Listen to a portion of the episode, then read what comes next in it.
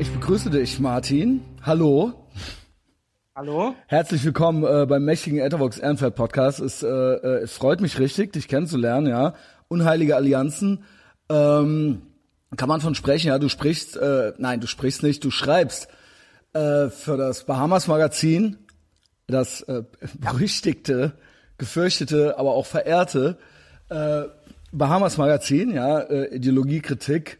Ähm, und jetzt äh, lernen wir uns hier kennen. Wir haben uns bei Facebook irgendwie schon connected.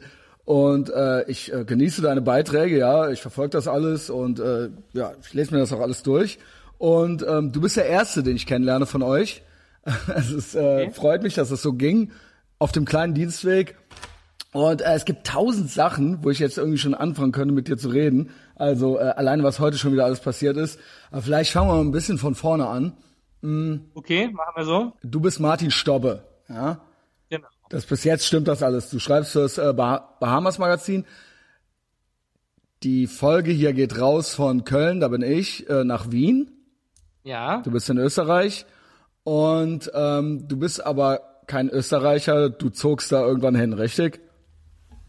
Genau, ich lebe in Österreich seit Anfang 2015. Gut, ähm, was, wenn ich fragen darf, was verschlug dich dorthin? Weil Österreich ist ja jetzt auch immer ein Thema, ja. Ähm, ja, also es ist eigentlich so, ich bin hier mit ähm, meiner Familie hingekommen, hauptsächlich weil meine Frau hier eine Arbeit bekommen hat an der Universität. Verstehe. Okay, gut. Und dann, ja gut, dann kriegst du ja auch die ganze Österreich-Nummer hautnah mit. Ja, ja heute auch äh, wieder viel los. War das heute mit dem äh, Rouhani und dem Kurz? Oder war das gestern? Ähm, ja, das war nicht heute, aber der Rouhani war hier ausführlich zu Besuch und wurde äh, von Kurz und Van der Bellen empfangen. Ja. Ähm, für die das nicht wissen, der Kurz ist der Bundeskanzler, der genau. aktuelle, und Van der Bellen ist der Bundespräsident. Und Rouhani ist Iran, ja. Genau. Für die, die das nicht wissen. Ja, also äh, ist äh, nett von dir, dass du das äh, so ausführlich erklärst, weil das ist hier jetzt kein rein politischer Podcast. Es ist nicht nur das. Meine Leidenschaft gilt, äh, also mein Herz schlägt für die USA und für Israel, aber ähm, hier geht es nicht nur darum. Im Gegensatz zum, also was heißt nicht nur darum, aber im Bahamas Magazin, das ist ja schon, äh, da ist das ja ein Themenschwerpunkt und hier reden wir eigentlich über alles. Aber du bist jetzt äh, auch Experte, was das angeht. Da möchte ich natürlich auch mit dir äh, drüber reden. Aber vielleicht würde ich dich auch gerne auch so ein klein bisschen kennenlernen. Äh, ja, ich habe dir ja vorher gesagt, darfst alles sagen, musst aber nicht alles sagen, ja. ähm, keine Ahnung, du bist ja, du trittst ja auch mit deinem echten Namen auf und deinem echten Gesicht und äh, hast ein Profilbild. Äh, da habe ich ja auch immer schon Respekt vor. Ja, gibt ja viele Menschen, äh, die haben das nicht. Jordan Peterson nennt sie äh, Dangerous Cowards, ja, äh, die, die gefährlichen Feiglinge. Ähm, und äh, dementsprechend weiß man ja, wer du bist. Äh, du bist aber auch nicht, äh, Bahamas ist in Berlin, ne? Du bist genau. in Wien, aber du bist auch nicht aus Berlin. Du Genau, ich bin nicht aus Berlin, ich komme gebürtig aus Bremen und ähm, habe dort auch, äh, bin dort in der Nähe von Bremen aufgewachsen und habe auch bevor ich nach ähm, Wien gezogen bin, noch ein paar Jahre dort gewohnt. Dazwischen war ich auch noch in anderen Teilen von Deutschland unterwegs und bin öfter umgezogen. Aber in Berlin selber war ich zwar eine Zeit lang öfter, aber habe ich nie gelebt. Und ich bin insofern auch nicht ähm, Mitglied der Bahamas-Redaktion, sondern da hast du mich ah, okay. schon ganz richtig vorgestellt. Ich bin äh, Autor und schreibe hin und wieder ähm, für die Bahamas, aber also jetzt für ah, ich die. Dachte, du stehst, ich dachte, du stehst drin irgendwie äh, online, glaube ich. Irgendwo stehst du. Also ich glaube, ähm, wenn man so guckt, ähm, findet man halt meinen Namen bei den Artikeln oder halt auch ähm, bei Wikipedia stehen, glaube ich, die Autoren so drin, wenn man Bahamas okay. Magazin ein. Und einfach so. ja, Entschuldigung. Ja. Also ähm, deswegen ähm, kann man halt auch sagen, für die detaillierte Redaktionsarbeit ähm, bin ich nicht zuständig, sondern ich schreibe halt ab und zu was. Okay, verstehe. Und ähm, wenn ich das mal so sagen darf, für Leute, die jetzt nicht so damit vertraut sind, ähm, im Bahamas Magazin, ähm, so wie ich es äh, äh, kennengelernt habe, ja, über die Jahre, ähm, für mich ähm, sind das äh, äh, Leute, die, die sich was trauen, ja, und äh, vor allen Dingen, denen es wichtig ist, die Wahrheit zu sagen. und äh, auch ohne Rücksicht darauf jetzt, ob das jetzt unbedingt angenehm ist oder so, ja, äh, um es mal, um's mal dezent zu sagen und sich auch ja. was trauen, äh, was dann sonst vielleicht äh, auch unter, also ich, ich verkürze es jetzt und vereinfache es, ne, weil es ja auch ganz viele Grabenkämpfe gibt und und und Vorwürfe, ja, äh, wo man dann teilweise sagt, ne, oder so ein Wort wie rechtsantideutsch fällt dann schon mal, ja, ähm, mhm. das das sind ja alles Vokabeln, die verwendet werden, äh, wo es da, wo da auch ich ich sehe da auch einen Denunzierungswillen dahinter. Äh, die Leute mhm. sollen sich ja schlecht fühlen, offensichtlich, weil rechts ähm, ist ja ja, negativ behaftet, sage ich mal. Ja, jedenfalls aus den Kreisen, aus denen wir kommen. Ich kenne jetzt deine Sozialisation nicht ganz genau. Äh, wie alt bist oh. du, damit ich das so ungefähr einordnen kann, wo, wie du groß geworden oder in welcher in welcher Zeit du so Jugendlicher warst oder sowas? Genau. Also ich bin Ende 30, bin ein klassisches 80er Kind okay. und ähm, 90er Jugendlicher. Also okay. auch politisch sozialisiert über diese Zeit nach der deutschen Wiedervereinigung, aus mhm. der ja die Antideutschen genau. im weiteren Sinne halt auch kommen, genau. Und ähm, politisch sozialisiert, würde ich sagen, wurde ich in den 90er Jahren hauptsächlich über das Konkret-Magazin, Ach das, du äh, Scheiße. Äh, damals viel gelesen habe. Ähm, Gerade wenn man, ähm, also so wichtige Autoren waren damals noch am Start, wie Wolfgang Poort, ähm, den ich immer jedem zur Lektüre empfehlen würde. Von Port erscheint jetzt die Gesamtausgabe bei Edition Tiamat.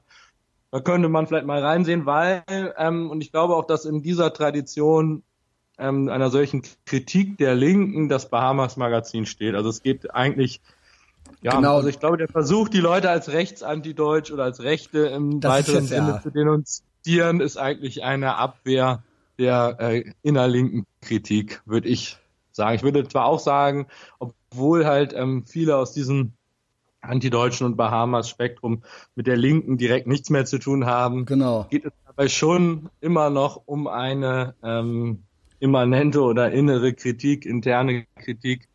Und ähm, diesen Moment abzuwehren, das ist, glaube ich, ein zentraler Beweggrund dahinter. Und ich finde es deshalb so wichtig, weil, ähm, ja, du warst dann ja schon richtig drin, konkret und so weiter, aber ähm, äh, wir alle kommen ja irgendwie aus, aus, aus einer Linken, sag ich mal.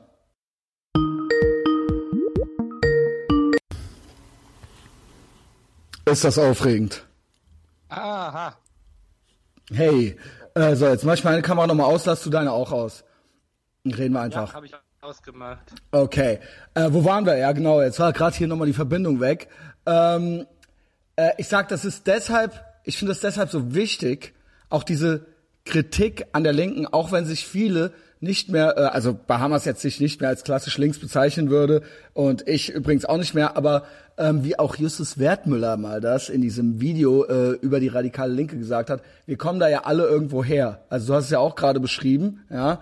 Und ähm, mhm. wir, wir, wir kommen daher und das ist auch unsere Sozi Sozialisation, unsere Jugend und nicht nur das, sondern auch, zumindest da, wo ich lebe, ich lebe in Köln, ich lebe in Ehrenfeld, das ist ein sehr ich sag mal, mindestens latent linkes Umfeld. Also auch wenn nicht alle Leute ja. durch und durch politisch sind, aber die Leute verstehen sich als links, ja, die wählen die Grünen, die wählen die SPD und das ist ja eben so das Umfeld, in dem man sich hier befindet, Tag für Tag. Ja. Genau. Und andere Kontakte habe ich eigentlich gar nicht, eigene soziale Kontakte. Also jetzt lerne ich Menschen wie dich oder so bei Facebook kennen, aber im echten Leben bin ich eigentlich komplett umgeben von Linken. Und deswegen finde genau. ich eigentlich, äh, finde ich eigentlich das ist so wichtig, diese Arbeit und diese Aufgabe. Äh, und das finde ich auch wichtig für diesen Podcast jetzt hier, weil damit erreiche ich dann auch so ein paar andere Leute mal, die jetzt vielleicht nicht die Bahamas lesen. Ähm, äh, eben, dass da die eben das auch vielleicht tun sollten. Die das vielleicht tun sollten und vielleicht machen sie es ja danach, ja. Ähm, äh, genau. Genau. Und das, das finde ich, ist, ist eine wahnsinnig wichtige Aufgabe, weil ähm, eine, eine vernünftige Kritik gibt es ja sonst fast gar nicht, ja. Also keine Ahnung, wir wollen uns ja nicht äh, jetzt an irgendwelchen Pegida-Leuten äh, orientieren oder sowas, ja.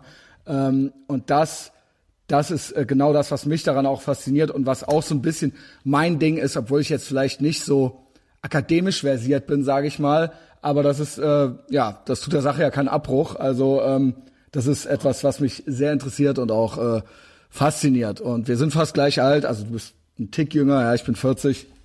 Da sind wir ja ungefähr so in der in derselben Zeit äh, aufgewachsen. Äh, ja, äh, gut, das war dann so deine Zeit. wo ging das für dich los, wo du gesagt hast, ne, du warst dann eben in deinem auch linken Freundeskreis, nehme ich mal an, ähm, wo du irgendwann mal gesagt ja. hast, ey, äh, keine Ahnung, Leute, ey, ich, ich weiß nicht, es kann es irgendwie nicht sein. Äh, was waren so die ersten Sachen, die dich so ein bisschen äh, genervt haben? Ja, also ich muss sagen, auch dieser Anti-Imperialismus, der war mir immer schon irgendwie Mhm. Äh, keine Ahnung, es war halt so und das wurde so hingenommen, ja, aber das hat mich immer schon ein bisschen abgeturnt, auch wenn man auf Konzerte ging oder sowas, ja, in irgendwelche, in irgendwelche entsprechenden Läden halt eben, ja. Ja, also ich will es eigentlich ganz, ähm, man könnte es eigentlich an zwei Dingen festmachen. So als junger linker Student ähm, war ich auch am Rande, würde ich mal sagen, mal in so einer linken Studentengruppe, aber nicht besonders aktiv. Ähm, und in dem Zusammenhang waren das eigentlich wirklich diese Ereignisse Anfang der des äh, neuen Jahrtausends, also die Al-Aqsa-Intifada zum einen und dann natürlich der 11. September, die halt natürlich den ähm, linken Konsens radikal in Frage gestellt haben, weil das natürlich die Frage aufgeworfen hat, ähm, wie hält man es jetzt mit dem politischen Islam? Wo mhm. ist, ähm, wie ist es mit der Solidarität mit Israel, mit den USA, mit den Opfern des islamischen Faschismus? Mhm. Ja, und das waren ja Sachen, wo, wo äh, die Frage hast du dir dann gestellt, aber damals war es ja noch nicht bei der Bahamas, aber da war das, da wurde das auch ziemlich früh aufgegriffen, das Thema. Ja, also ich spreche genau. über die Sachen vielleicht, naja, eigentlich schon seit ich diesen Podcast mache, vielleicht seit fast vier Jahren. Aber ich muss sagen, selbst in den letzten vier Jahren hat sich eine Menge getan. Ja, also mhm. so, das einfach mal so zu benennen, ohne in irgendeinen so Verdacht zu geraten. Und man gerät ja trotzdem noch irgendwie rein, Stichwort Rechtsantideutsch oder sowas, ja. ja. Ähm, das hat, das ist jetzt schon wesentlich salonfähiger geworden. Da sagen dann manche, ja, guck mal, das ist eine Gefahr, da müssen wir irgendwie aufpassen. Ich sehe es eigentlich als eine positive Entwicklung, dass gewisse Themen mittlerweile auch einfach mal genannt über, und überhaupt mal angesprochen werden können, ohne mhm. dass irgendwie direkt alle, alle zusammenzucken. Wenn nur das Wort Islam fällt, dass man dann irgendwie nicht direkt äh, Angst hat, für irgendwas gehalten zu werden oder so. Ja, das war ja mal eine ganze Zeit lang ähm, so. Und das hat die Bahamas ja ganz früh aufgegriffen, so, die haben, haben da eigentlich, waren da eigentlich sehr furchtlos. Ja, und das ähm, ja. hat mich eigentlich, äh, hat mir eigentlich total imponiert, ja. Also sowas, so Leute, die halt einfach, einfach mal das Kind beim Namen nennen und sowas, ja, was man eigentlich mhm. äh, so gar nicht kannte. Aber du warst ja zu diesem Zeitpunkt, glaube ich, dann, ja, noch nicht da. Du warst ja auch noch ein junger Bursche, ne, 9-11 und all diese Sachen, aber die sind dir eben auch schon aufgestoßen, da hast du auch schon gemerkt, ähm, ja, irgendwie, keine Ahnung, es gibt Leute oder Meinungen, mit denen kann ich irgendwie nicht mehr so viel anfangen, ja. Genau, also man muss auch sagen, dass damals, weil ich ja auch schon angesprochen habe, also war ich natürlich ähm, zum Beispiel auf jeden Fall regelmäßiger Konkretleser und es wurde damals nach dem 11. September in der Konkret schon darüber debattiert und da haben Autoren wie Justus Wertmüller oder Horst Pankow oder tja, kunstreich. Ich weiß nicht, ob die jetzt allen was sagen, aber das sind auf jeden mhm. Fall wichtige antideutsche Autoren. Also bei Wertmüller kann man halt sagen, ich weiß. Zeitpunkt da schon diese Debatte auch damals noch in die konkret reingetragen. Also es war damals so, dass über diese Fragen innerhalb der konkret diskutiert wurde mhm. und damals dann auch so ein bisschen der Split aufkam mit einem äh, Jürgen Elsässer, der dann das Ganze ja. stark in die antiimperialistische Richtung entwickelt hat und äh, bis heute eigentlich das auch tut, nur jetzt halt als konsequenterweise dann als Rechter. Richtig, und sein Heftchen ist kompakt, glaube ich, das darf man jetzt nicht verwechseln. Äh, richtig, ja genau. Ähm, ja gut, der ist weg, ja, also der ist äh, jenseits von Gut und Böse, würde ich sagen, ja. Ähm, dann Wertmüller, wer den nicht kennt, ja, es gibt wirklich ein Video, da ist ja eigentlich ein Klassiker, ja, bei YouTube Vorhang auf für Justus Wertmüller über die radikale Linke. Das kann man sich gut angucken, sag ich mal. Und immer wenn ich mal schlechte Laune habe, ja, kommt nicht oft vor, weil äh, schlechten Menschen geht's ja bekanntlich immer gut, sagt man hier in Köln. Aber mhm. wenn ich mal schlechte Laune habe, dann gucke ich dieses Video, ja. Dann habe ich danach immer direkt äh, wieder gute Laune. Äh, und er fasst es in einer Viertelstunde eigentlich alles sehr gut zusammen. Was ich interessant finde, ist, du sagst ja selbst auch, ähm, äh, ne, ganz äh, linke Gruppe äh, und all diese Sachen dass man ja schon noch nicht nur aus dieser linke, linken kommt, sondern auch tatsächlich ähm, das, das hab, ist was, was ich nie so richtig zusammengekriegt habe. Äh, ich glaube, Justus Wertmüller äh, in dem Video macht er zumindest auch eine verkürzte Kapitalismuskritik. Aber das ist was, was sich bis heute im ganzen Spektrum der Antideutschen immer noch relativ hartnäckig hält. Dieses ja schon irgendwie linksmarxistische, also auch wenn es jetzt nicht mehr ähm, unbedingt bei der äh, Bahamas äh, so ist, dass man sich unbedingt krampfhaft und zwanghaft immer noch als links definieren muss. Aber du weißt, was ich meine, ja? Das ja. ist so, das ist das Einzige, was mich, was, das krieg ich nicht zusammen, weil die äh, Leitmotive sind ja schon USA und Israel, der Westen, mhm. die freie Welt. Und für mich war das immer so. Da fand ich dich ganz interessant. Du hast neulich was gepostet. Da hat irgendjemand was mit Kommunismus irgendwo gepostet und du hast kom äh, kommentiert und hast es dann kritisiert. Und das kenne ich eigentlich eher selten aus diesem Spektrum, weil ja. doch immer noch daran festgehalten wird, obwohl man eindeutig sehen kann, dass die USA ja als leuchtende Fackel ja, der freien Welt und als und als als äh, äh, vorangehende Supermacht und auch den äh, quasi die Freiheit sichernd äh, als mhm. System und als Land ja nur sich so entwickeln konnte und auch bestehen kann, indem es dort einen relativ freien Markt gibt und kein Gottesstaat und ich habe das schon tausendmal gesagt, kein Gottesstaat und auch kein anderes äh, sozialistisches System hat jemals mhm. in der Geschichte oder auch aktuell nur auch nur annähernd eine Alternative dafür geboten. Genau. Und das ist was, was ähm, mich völlig verwirrt immer, ja. Dieses, dieses, dieses Festhalten an diese, zumindest, zumindest an diesem theoretischen Marxismus, ja.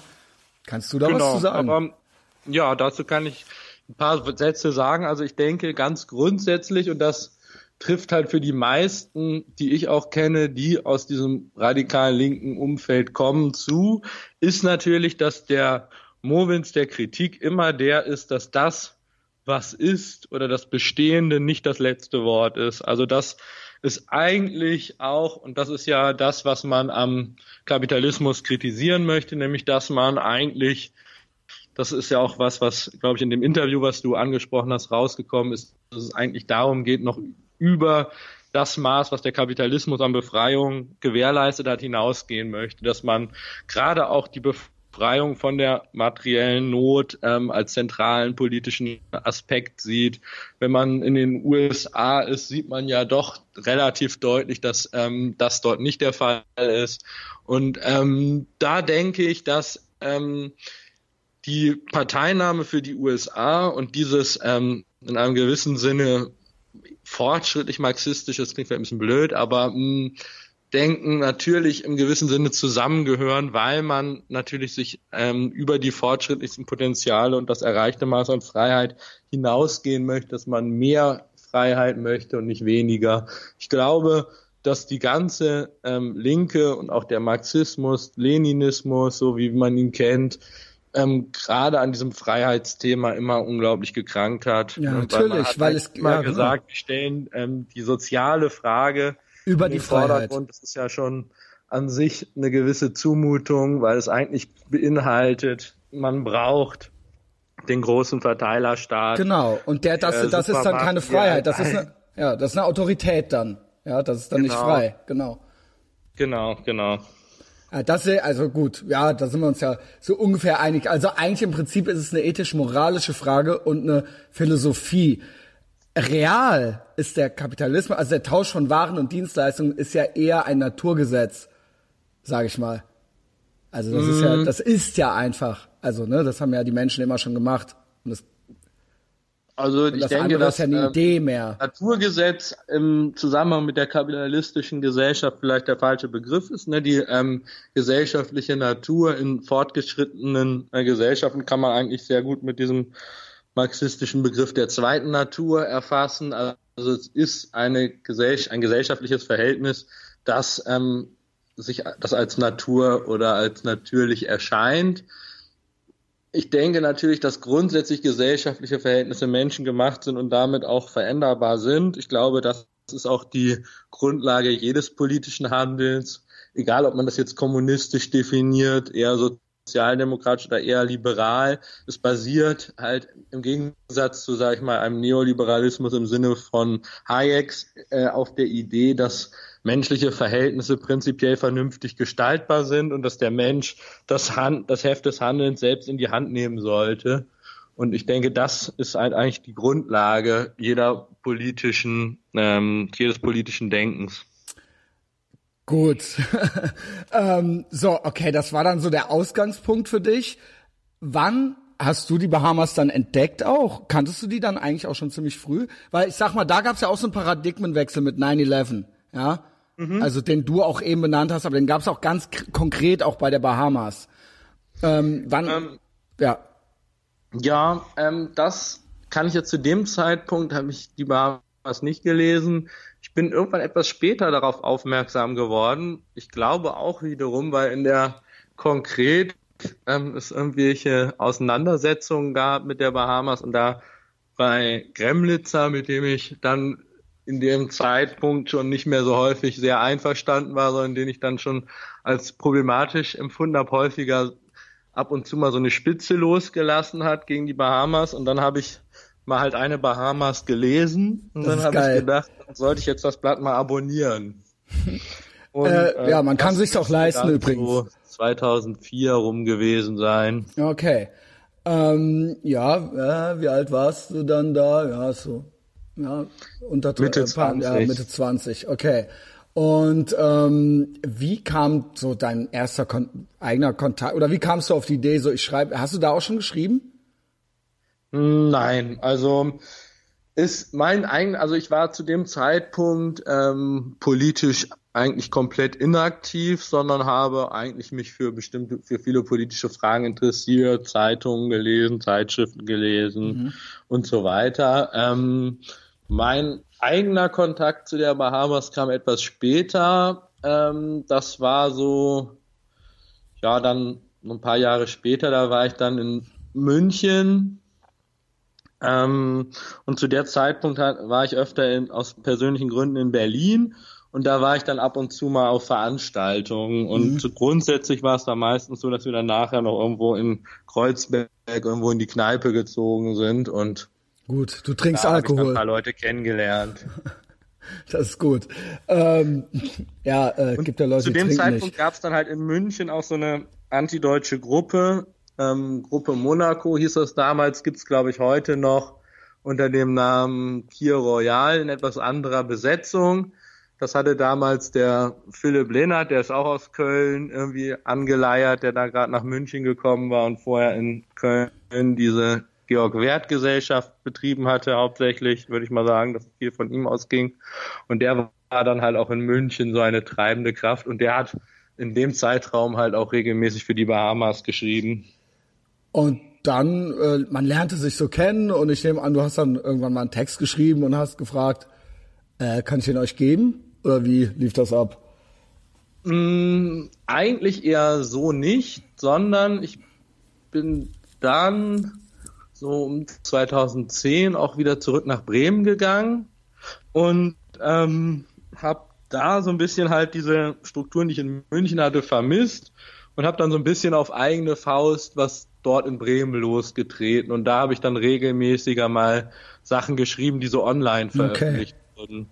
Und da hatte dann die Bahamas irgendwann mal mich mal angefragt, ob ich nicht auch was für die Bahamas schreiben würde, beziehungsweise ob die so einen Text dann nachdrucken könnte. Das war dann ein äh, Ja, Text genau, welcher war es? Weißt du Vorfälle in Bremen.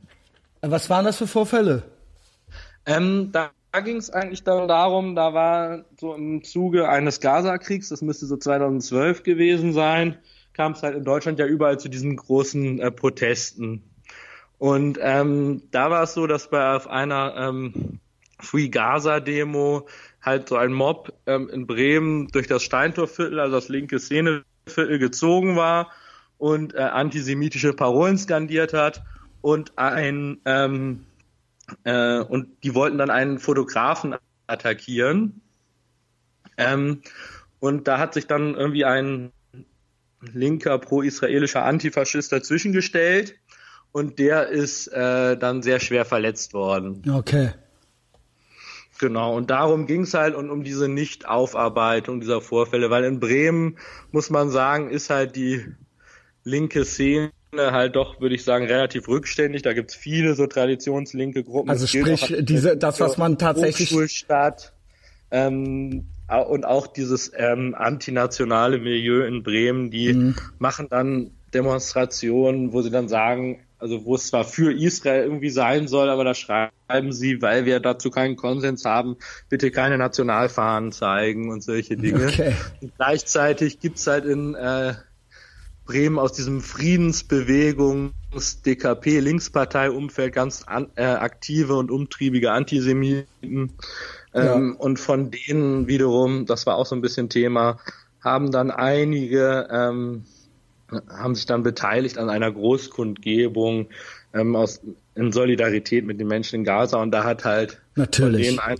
so eine klassische Hetzrede gehalten gegen Israel ja. und sich eigentlich herbeigewünscht, dass die Palästinenser in Gaza auch schwere Waffen haben mhm. und so weiter. Also Man kennt es, ja. Das, ja, es war so ein bisschen das Thema des Artikels. Also friedensbewegte Menschen, die ganz viel von Frieden und Verständigung und Aufarbeitung des Nationalsozialismus sprechen, aber ähm, die Hasskappe kriegen, sobald es irgendwie um Israel geht.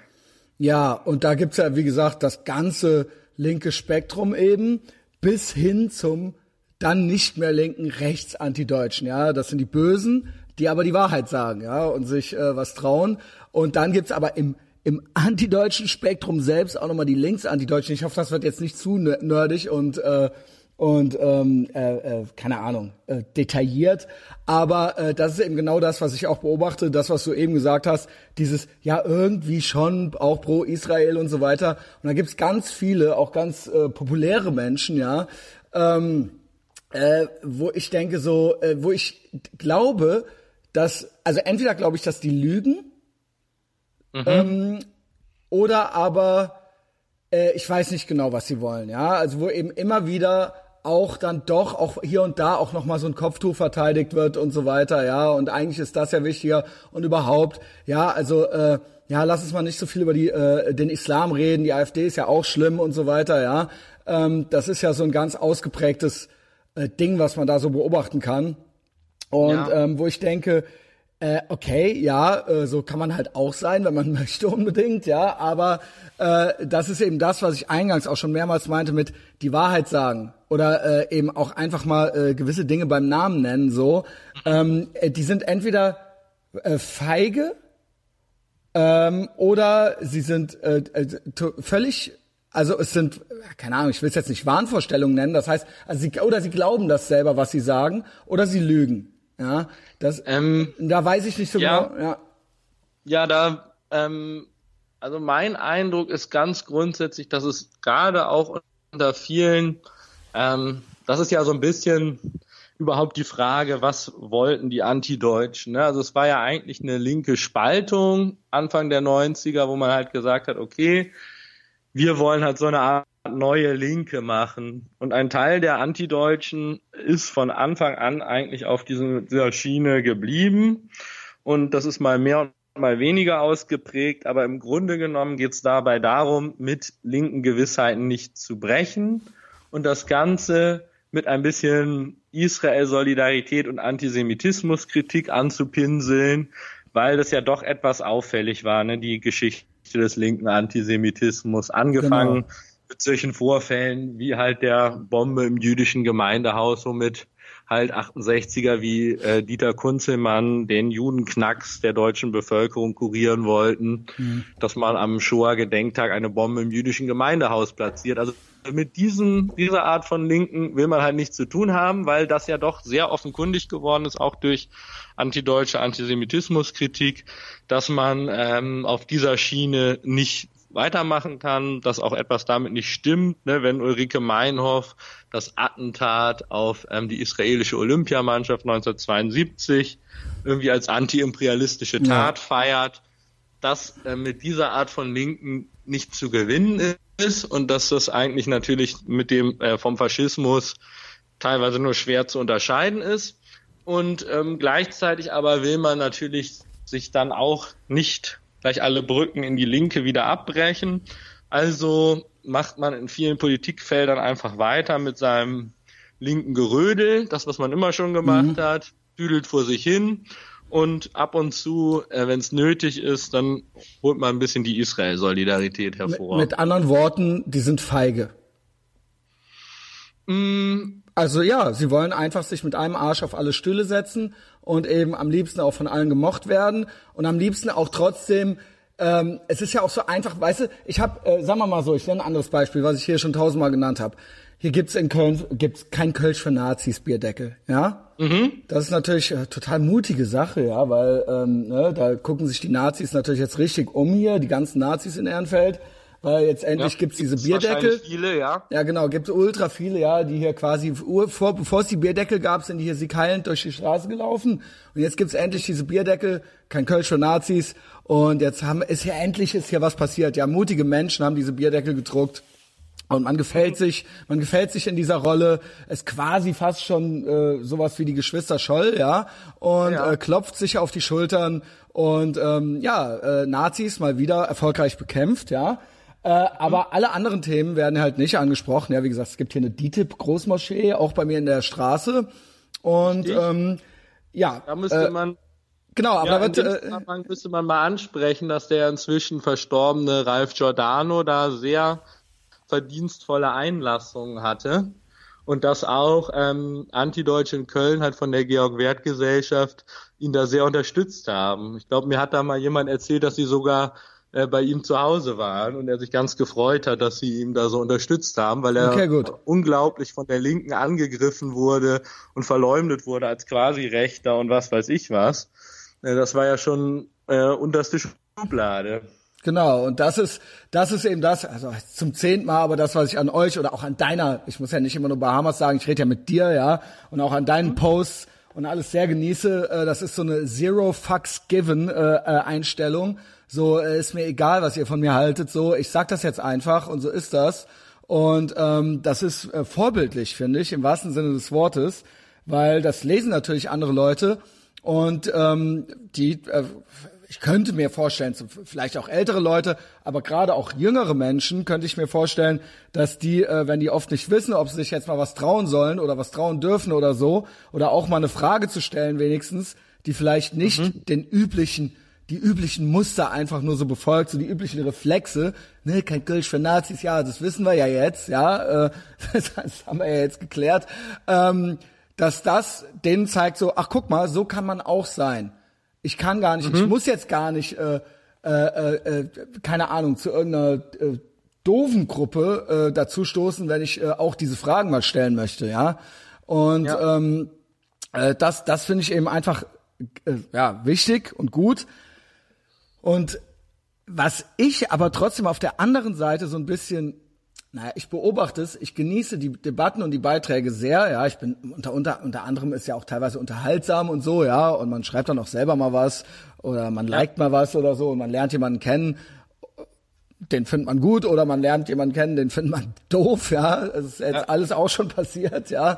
Ähm, was ich so ein bisschen, ja, nicht mit Sorge, es ist alles gut und wichtig, aber ähm, teilweise ist es sehr nerdig und sehr akademisch und sehr in sich geschlossen. Weißt du, was ich meine? Mhm.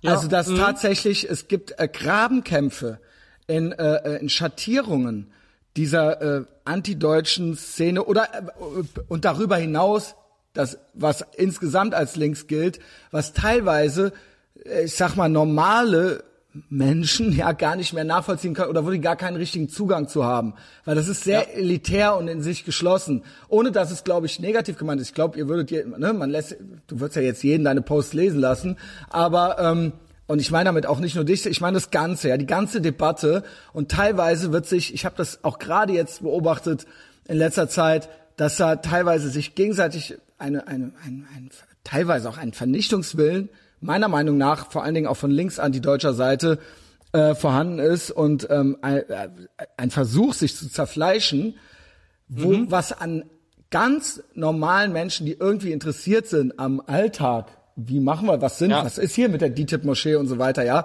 Fragen sich stellen, mhm. die man damit gar nicht mehr erreicht.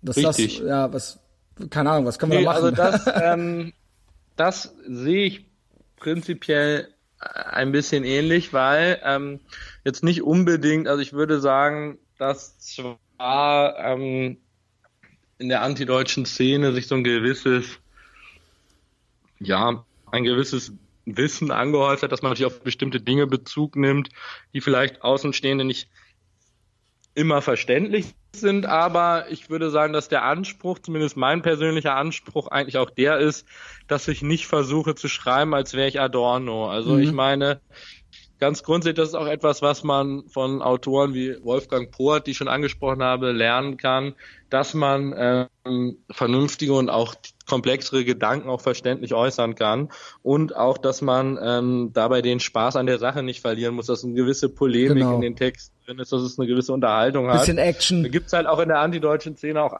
andere Magazine, die sind zum gern langweilig, also so was wenn man das jetzt mal so nennen darf, also Phase 2 oder so ist so eine Zeitschrift oder Sans Phrase oder so, das ist halt so ein bisschen so eine Abwurfstelle für irgendwelche akademisch produzierten Arbeiten, wo dann über irgendwelche theoretischen ja, Konstrukte gesprochen ja. wird. Eigentlich interessiert ist, glaube ich, auch die Leute, die es selber machen, kaum, was da drin steht. Deswegen habe ich auch das Gefühl, dass solche Magazine immer sehr zerfransen und dann im Grunde genommen halt eine politische Stoßrichtung nicht mehr haben.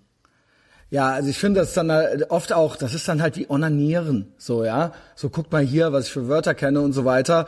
Und äh, oftmals habe ich auch den Eindruck, dass in Debatten manche ähm, irgendwie sehr akademisch werden und das ist auch so ein Schutzmechanismus, weil man dann ja ne, gewisse Leute muss man dann ja gar nicht mehr an sich ranlassen, sage ich mal. Also das mhm. ist ja dann wie so ein Kokon. Ähm, ja, keine Ahnung. Finde ich schade. Also es ist auch so ein, ja, es ist glaube ich auch ein Grundproblem des Marxismus. Also marxistische Gruppen und gerade kleine Gruppen, die neigen auch dazu, sich so einen theoretischen Fundus zu erarbeiten. So ein Code. Äh, von vielen Theoremen und so weiter und ähm, und feiern das halt als ähm, Erkenntnisse, die man einmal gewonnen hat und an denen man unbedingt festhalten muss. Ähm, das ist natürlich auch so eine Form des Abdichtens. Ne? Also dadurch ja. ähm, gewinnt das so einen sektenhaften Charakter eigentlich, ähm, wie das halt bei anderen äh, ML-Sekten auch ja so ist, dass man halt so eine gewisse marxistischen oder marxologischen Jargon spricht und in dem kann man auch alles erklären, in dem hat man auch so eine, eine Art Weltformel gefunden, wo man am Ende alles auf etwas zurückführen kann. Da gibt's halt in der antideutschen ähm, Szene gibt's da halt auch so ein paar Phrasen, die dann immer kommen. Also es muss immer alles ähm, auf diesem adornischen Begriff der Totalität gebracht werden. Ne, das muss am Ende irgendwie immer rauskommen, obwohl es schon die Prämisse ist, von der man angefangen hat. Man fängt dann an, sehr zir zirkulär zu werden. Ein anderer Punkt, der halt auch immer ist, ist so dieses ähm, von Marx aus dem Kapital, diese ähm, Phrase vom sich selbst verwertenden Wert und so weiter. Also man hat so bestimmte wertkritische marxistische Phrasen und sich angeeignet und man muss irgendwie ja. immer irgendwo unterbringen, weil die hat man ja so fleißig gelernt. Ja, und da, ist, ne, da verliert man natürlich oft auch Leute mit oder beziehungsweise kann sich da so einhüllen und muss gar nicht erst äh, ne, gewisse neue Leute ranlassen. Ich weiß nicht, wie hilfreich das teilweise ist. Es werden zum Beispiel teilweise auch viele tolle Vorträge gemacht. Ich krieg das mit. Mhm. Ich habe da auch irgendwo einen Zugang zu und finde das toll. Aber auch das ist in einem Kosmos drin, der jetzt, sage ich mal, so normale ich nenne es normal, du weißt, was ich meine, ja. Ähm, mhm. Ähm, äh, äh, ne? Das geht komplett an der Realität auf der Straße, sage ich mal, vorbei. Und das hab ich so, oh, dann nenne ich dir jetzt jemanden. Ja, dich habe ich ja kennengelernt, dich finde ich äh, gut. Und dann habe ich noch jemanden kennengelernt, den finde ich doof. Also das hier ist ja ähm, der subversivste, aber auch ne, äh, quasi der Battle Rap äh, deutsche Podcast. Ja, ich äh, stresse auch gerne mal Leute an. Ähm, ja, Bastian Bostel zum Beispiel, ja, das war dann halt so eine Situation. Ähm, ist auch egal, wer der Typ ist. Der macht öffentliche Posts, die kann man sich angucken. Selbst wenn ihr ihn jetzt nicht kennt und nicht bei Facebook seid, ich erzähle euch einfach, was mir passiert ist.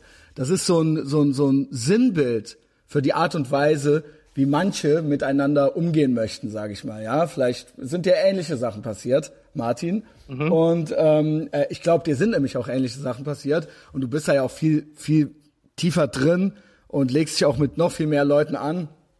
Aber es gab irgendwie es gab irgendwie, um es mal ganz kurz äh, zu umreißen, es gab einen Vortrag auch von einem Bahamas-Menschen, dem Thomas Maul, ne?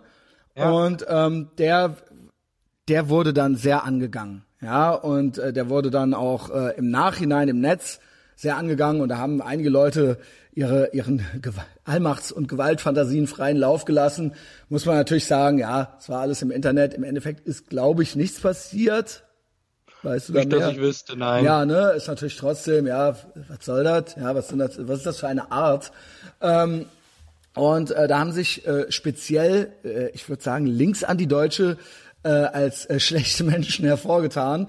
Und da war eine Frau dabei, ich weiß gar nicht mehr, wie sie hieß, die ist hier aus Köln und ich bin ja auch noch quasi neu im Game. Wie gesagt, ich liebe Israel, ich liebe die USA, aber wir sind hier so, das wollte ich damit sagen, ich lebe das so in meinem Alltag so, ja, also ja. die, äh, ich habe hier eine Texas-Fahne über dem Bett hängen und äh, keine Ahnung, so, wir rennen halt mit Israel-T-Shirts äh, ne, äh, äh, auf der Straße rum und keine Ahnung und wir lassen auch keine Gelegenheit aus, das überall zur Sprache zu bringen, wie äh, sehr wir die Länder feiern und wie sehr wir am liebsten nur noch Geld für diese Länder ausgeben würden und so weiter und so fort. Ja, ähm, mhm. also quasi in den Alt, wir versuchen das in den Alltag zu integrieren, aber nicht bewusst und gezwungen, sondern weil wir es wirklich fühlen halt so, ja. Und ähm, mhm. in dem Zusammenhang, ich weiß, weißt du, wer das war, die dem Thomas Maul dann am liebsten auf die äh, Schnauze hauen wollte oder sowas? Es war auch so eine Kölnerin so eine Kölner ja, ja, ja. Aktivistin also auch oder was weiß Jetzt ist sie unter dem Namen Maxine genau. irgendwas unterwegs. Kann man ja ruhig sagen. Es war ist sie, auch nicht so wichtig, glaube ich. Nee, aber es, es, gibt sie und sie ist eben auch so ein bisschen, ne, so man kennt sich, ja. Äh, ich kannte die nicht und ich war eben, weil ich selbst aus Köln war, überrascht.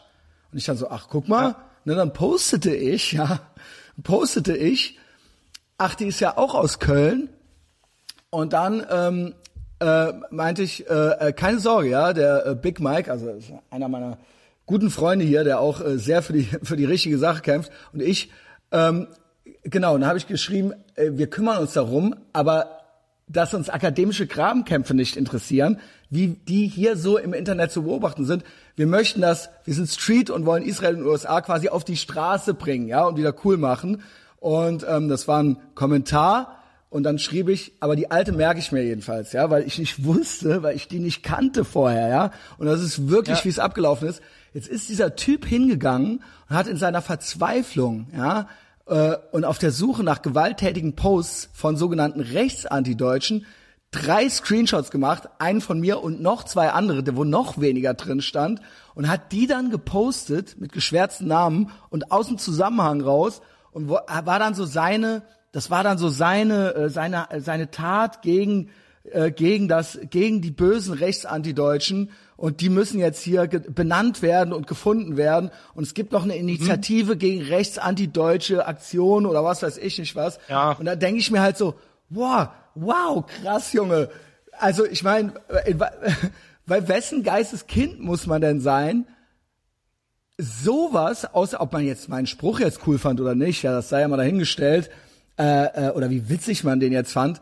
Aber das so schräg da rauszulesen, aus dem Zusammenhang zu screenshotten und dann zu posten, um Leute halt, um, um eine gewisse äh, äh, Menschen, die eine gewisse Idee haben von einer Debatte, im Prinzip ja. kalt zu machen. Ja. Mhm. Äh, ja, das finde ich schon man muss sich ja nur die linke Geschichte ansehen und man wird feststellen, dass die linke Geschichte eine Geschichte der Säuberung und des Putzfimmels ist. Das meinte ich auch mit dem, und, ähm, den Marxismus da nicht. darf man sich natürlich nicht wundern, dass ja. viele Linke das bis heute nicht anders halten werden. Ne? Also ich denke, und das ist etwas, was mich persönlich an diesen ähm, Streitereien auch sehr stört. Ich denke, man hat bei allen Differenzen zwischen Antideutschen gemein, auch ein paar Gemeinsamkeiten. Ne? Und ich denke, dass es deswegen auch prinzipiell eigentlich, wenn es möglich wäre, auch sinnvoll wäre, sich ähm, ins Benehmen zu setzen, zu diskutieren, vielleicht auch mal gemeinsam eine Aktion zu machen. Gerade wenn solche Dinge laufen da, wie dass da halt so ein Moschee Monsterbau da nach Ehrenfeld gebaut Wahnsinn, wird oder so. Wahnsinn. Das wäre eigentlich ein Thema, wo Linksanti-Deutsche, die ja auch immer von sich sagen, ja, wir sind auch das islamkritisch, vielleicht auch mal aus dem Quark kommen könnten und man dann sagen könnte, sind wir jetzt nicht mit allem hundertprozentig einverstanden, aber vielleicht kann man ja auch mal was zusammen machen oder man macht mal eine Diskussionsveranstaltung oder irgendwas. Fände ich prinzipiell eine gute Sache, weil ich glaube, man kann natürlich immer ähm, bestimmte Punkte auch besprechen und man wird auch Gemeinsamkeiten finden. Also mir muss ich sagen, geht diese Denunziationswut sehr auf die Nerven. Ich bin auch eigentlich dazu übergegangen, Leute, die sowas betreiben, einfach aus meinem Facebook zu entfernen. Ich habe keine große Lust, mich länger damit auseinanderzusetzen. Ich versuche den Leuten vielleicht zwei, dreimal mit Argumenten zu kommen. Grundsätzlich ist auch mein Ansatz bei Facebook fast schon eher pädagogisch. Ich versuche den Leuten eher was nahezubringen oder zu erklären oder mal einen Gedanken zu vermitteln, als dass ich jetzt gleich drauf haue. Aber wenn Leute. Also ich habe gelernt, man muss draufhauen. Ich auch sehr biestig. Ja, ich, ich habe gehört, äh, gelernt, man muss draufhauen, um das Thema mit dem Typen auch zu beenden. Ich fand, das war nur so ein gutes Beispiel, ja, ähm, weil da mhm. dem, weil dem liegt ein Vernichtungswille zugrunde, ja. Die, die möchten, also was du gesagt hast mit den Säuberungen, die möchten ja einen entweder mundtot machen, dass man sich nicht mehr traut, nochmal, ja, mhm. quasi was zu sagen, oder aber, dass sich alle auf einen draufstürzen. Guckt mal hier, der, ich habe einen gefunden, so, ja. Und das ist, äh, finde ich, perfide, ja. Und das ist, ähm, das ist eben auch das, was ich, das meinte ich eingangs mit dem, warum da immer am Marxismus noch so festgehalten wird, weil das ist ja die Geschichte, das, das ist ja der, der, das war ja der Grundstein für all diese Säuberungen, mhm. ja, aus dem sich das alles entwickelt hat. Und das ist für mich, wie gesagt, ich bin ganz anders sozialisiert. Ich bin echt, ne, ich würde mich selbst auch tatsächlich ja. als Kapitalist bezeichnen. Und ähm, äh, ich bin da gar, ich will das nicht jetzt nochmal. Du hast mir das ja gut erklärt, aber das ist für mich einfach da, irgendwas passt da für mich nicht zusammen, ja. Ja, also ja, also ich denke, dass das schon immer eigentlich ähm, im gewissen Sinne eine, in der linken Geschichte so eine Rolle gespielt hat, dass man die Abweichler in den eigenen Reihen besonders stark bekämpft hat, dass genau. immer ähm, die linke und kommunistische äh, Opposition in allen linken und kommunistischen Ländern besonders hart geknechtet wurde. Ich glaube halt für KPD-Mitglieder war die, für deutsche KPD-Mitglieder war die Überlebenschance in der Sowjetunion schlechter als für die, die in Deutschland geblieben mhm. sind. Ähm, also Wahnsinn, also das ja. ist natürlich immer so ein bisschen der Punkt. Ne? Es geht dabei natürlich um die Selbstvergewisserung. Man merkt, dieses ganze Linksanti-Deutsche, die bringen nichts zustande, die schreiben keine vernünftigen Texte, da passiert nichts. Und natürlich, es geht dabei weniger darum, ich glaube wirklich, dass die nicht das größte Bedürfnis haben, jetzt selber physische Gewalt anzuwenden oder auf Leute draufzugehen, sondern es geht dabei vor allen Dingen um das ähm, Virtual Signaling nach innen. Genau. Darum, die Reihen geschlossen zu halten, Ganz genau. Gedanken abzuwehren und gerade diese ganzen Dinge, die spielen eine extrem große Rolle. Und das ist so eine Abdichtung und so eine Verdrängung des eigenen Elends. Und das ist für mich, das ist eine gute Analyse. So habe ich das für mich auch analysiert.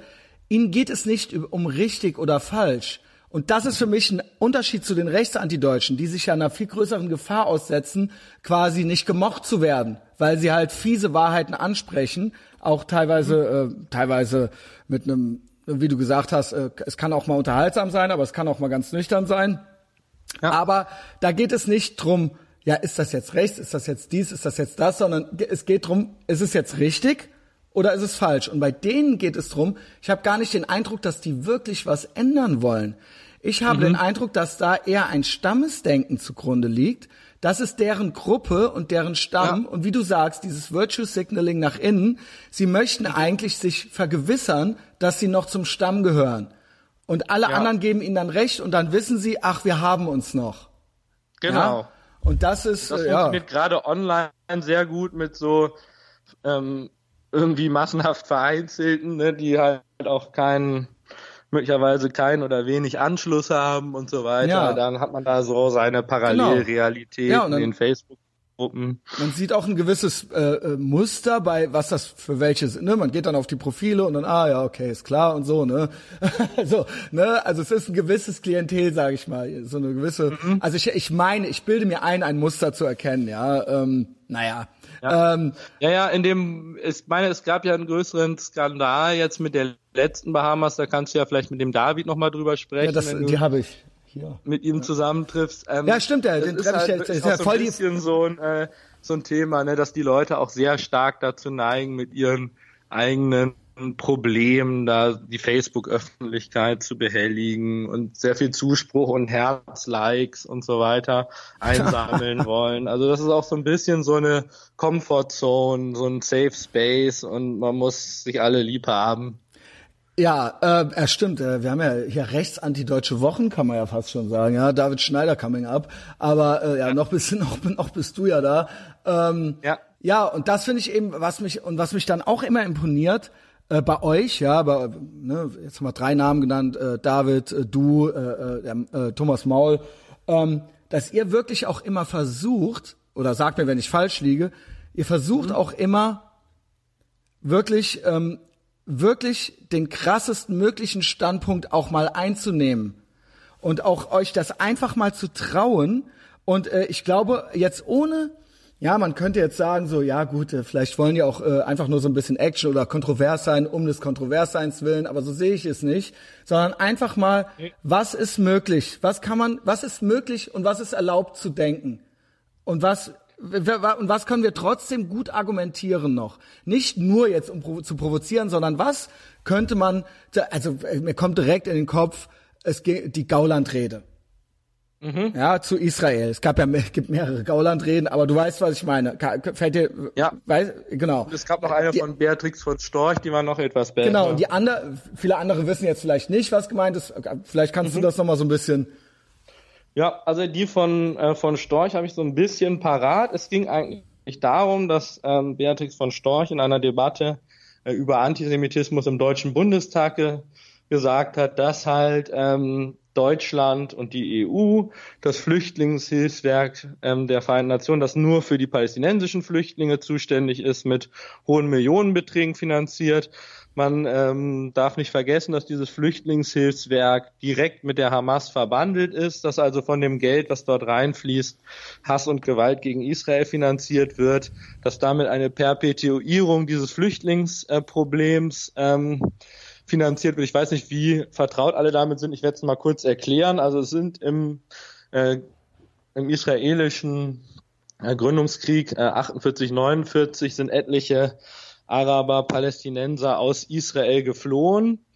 Und ähm, diese ähm, äh, diese Palästinenser, die Nachkommen von denen sind eigentlich die einzigen, die einen ererbten Flüchtlingsstatus haben. Das kenne ich sonst nur von den Sudetendeutschen vielleicht noch, mhm. ne, die also auch so ein bisschen darauf beharrt haben, dass auch noch die Enkel von irgendwelchen Vertriebenen Flüchtlinge sind und von äh, den Polen schlecht behandelt, obwohl sie selber irgendwo schon im Westen geboren sind. Ähm, aber dieses äh, Problem so zu perpetuieren und diese ähm, sehr fragwürdige Organisation zu unterstützen, das hat sie angeprangert und hat gesagt, wörtlich, ähm, folgen Sie Donald Trump und stellen Sie die Zahlungen ein. Also reden über Antisemitismus ist nicht nur Lippenbekenntnis, es ist konkret und wir werden sie an ihren Handlungen messen. Also es mhm. war eigentlich so ein bisschen so, als hätten so ähm, klassische äh, antideutsche Autoren, die sich sehr viel mit Israel und der Finanzierung dieser ähm, Gruppen beschäftigen, sagen wir mal Mena Watch oder Alex Feuerherd oder Stefan Griegert, ähm, ihr den Redentext geschrieben. Mhm. Also es klang so ein bisschen in die Richtung. Genau, und das wurde dann eben entsprechend, äh, der Text wurde für sich genommen und es wurde gesagt, okay, ähm, das ist ja nicht falsch, was da, was sie sagt, ja. Äh, mhm. Da habe ich ein ganz konkretes Beispiel, es wurden Auszüge davon, glaube ich, in so einem Foto von ihr montiert und das hat sie selbst nochmal gepostet bei Facebook. Und da hat mhm. mich original, der hat mich jetzt übrigens auch gelöscht, da hat mich ein Heini drunter markiert. Einfach mal so, damit alle sehen. Ne, damit ich mich dazu äußere. Guck mal hier, die sagt ja so Sachen, wie du die auch sagst, Christian, so, ja. Und da habe ich mir nur gedacht, mhm. wie ihr drauf seid. Geht es denn jetzt darum, was, was das Richtige ist oder was nicht richtig ist? Soll ich jetzt antisemitisch sein, nur weil Beatrix von Storch was gesagt hat? Soll ich jetzt quasi gegen die Sachen sein, die sie sagt, die richtig sind? Das würdet ihr euch ja. eher von mir wünschen, als ja das Richtige zu tun und zu sagen. Und da denke ich mir, boah, das ist das, wie manche Menschen ticken, ja. Die wollen halt Haupt, sie wollen halt in ihrem Stamm, sie wollen halt ihr Stammesdenken verwirklichen. Und das ist, ähm, das ist, da, da, keine Ahnung, da habe ich den größten Respekt äh, vor, na, keine Ahnung, deiner Arbeit auch, dass du das, dass das gar nicht äh, dein Ding ist und dass eben auch da in dieser Form, ich sag mal, dieser marxistische Kollektivismus zumindest abgelegt wird und da quasi ein Individualismus an den Tag gelegt wird und gesagt wird, ja, äh, nee, scheiß drauf, hier breche ich jetzt aus und äh, ich sage ja. euch jetzt, was richtig und was falsch ist. Und das hat jetzt nichts damit mit dieser Personalie zu tun. Die Worte, diese, die, die ja. Worte isoliert sind richtig. Genau. Und man darf halt auch nicht vergessen, also man äh, sagt ja auch sehr häufig, die AfD so und so. Und man hat ja auch viele Beweise dafür, äh, dass es dort in der AfD auch etliche Antisemiten gibt, dass unter der Wählerschaft antisemitische Vorstellungen und Weltbild ähm, verbreitet sind, was ja auch nicht unbedingt überraschend ist. Es ist eine rechte Partei. Es gab vorher keine etablierte rechte Partei und diese Partei spricht auch rechte Wähler an. Und wir wissen, dass rechte Wähler, rechtsradikale Menschen mit einem rechtsradikalen Weltbild häufig Antisemiten sind. Das ist keine Neuigkeit. Mhm. Das hat auch keinen Genau wie Längsradikale. Informationswert. Ich denke, es hat einen größeren Informationswert, dass wirklich aus so so einer Partei so eine Rede kommt, die man A von genau. den anderen Parteien nicht hört und wo B auch die ganze Fraktion sitzt und Beifall klatscht. Da ist das schon ein Statement. Man kann jetzt nicht sagen, okay, die äh, AfD ist jetzt eine philosemitische Partei oder irgendwas. Nein. Das ist auch nicht meine Argumentationslinie und ich habe auch mit der AfD nichts am Hut. Aber Nein, das Punkt wissen wir ja. dass ja. äh, es erstmal gut ist, wenn im Bundestag solche Sachen überhaupt gesagt werden. Ja, und wenn es die einzige, warum? Dass da so dieser antisemitische, anti-israelische Konsens herrscht. Ganz genau. Man denkt ja noch mit frage ich an diese Mavi Marmara Affäre, wo die Linkspartei-Abgeordneten sich an einem an einer Terrorschiffsfahrt gegen Israel beteiligt haben, zusammen mit Islamisten. Und als Israel das Schiff aufgebracht hat, hat halt der Deutsche Bundestag einstimmig eine anti-israelische Resolution verabschiedet. Und da würde man jetzt vielleicht sagen, okay, vielleicht Huch. Vielleicht wären jetzt ein paar dann bei, die dann dagegen stimmen würden, die Linkspartei stärker angreifen würden für ihre Beteiligung an solchen terroristischen Unternehmen. Ja, das sind auch meine Fragen. Warum ist es die ja. einzige Partei, die in diesem Moment so eine Rede äh, äh, zustande bringt? Warum geht das einer anderen Partei nicht über die Lippen? Das sollte doch ja. eine Frage sein. Und wie gesagt, wiederholt, warum arbeitet ihr euch an mir ab, weil ich ähnliche Dinge erkannt habe? Warum ist es euch wichtiger, das, das Gegenteil von Beatrix von Storch zu sein? Ja, also ähm, das ist das ist äh, für mich zwar äh, nachvollziehbar, wie gesagt, aus evolutionsbiologischen Gründen, ja, dass Menschen in Gruppen sich irgendwie gut fühlen, aber ähm, es ist trotz, das macht es nicht richtig, ja.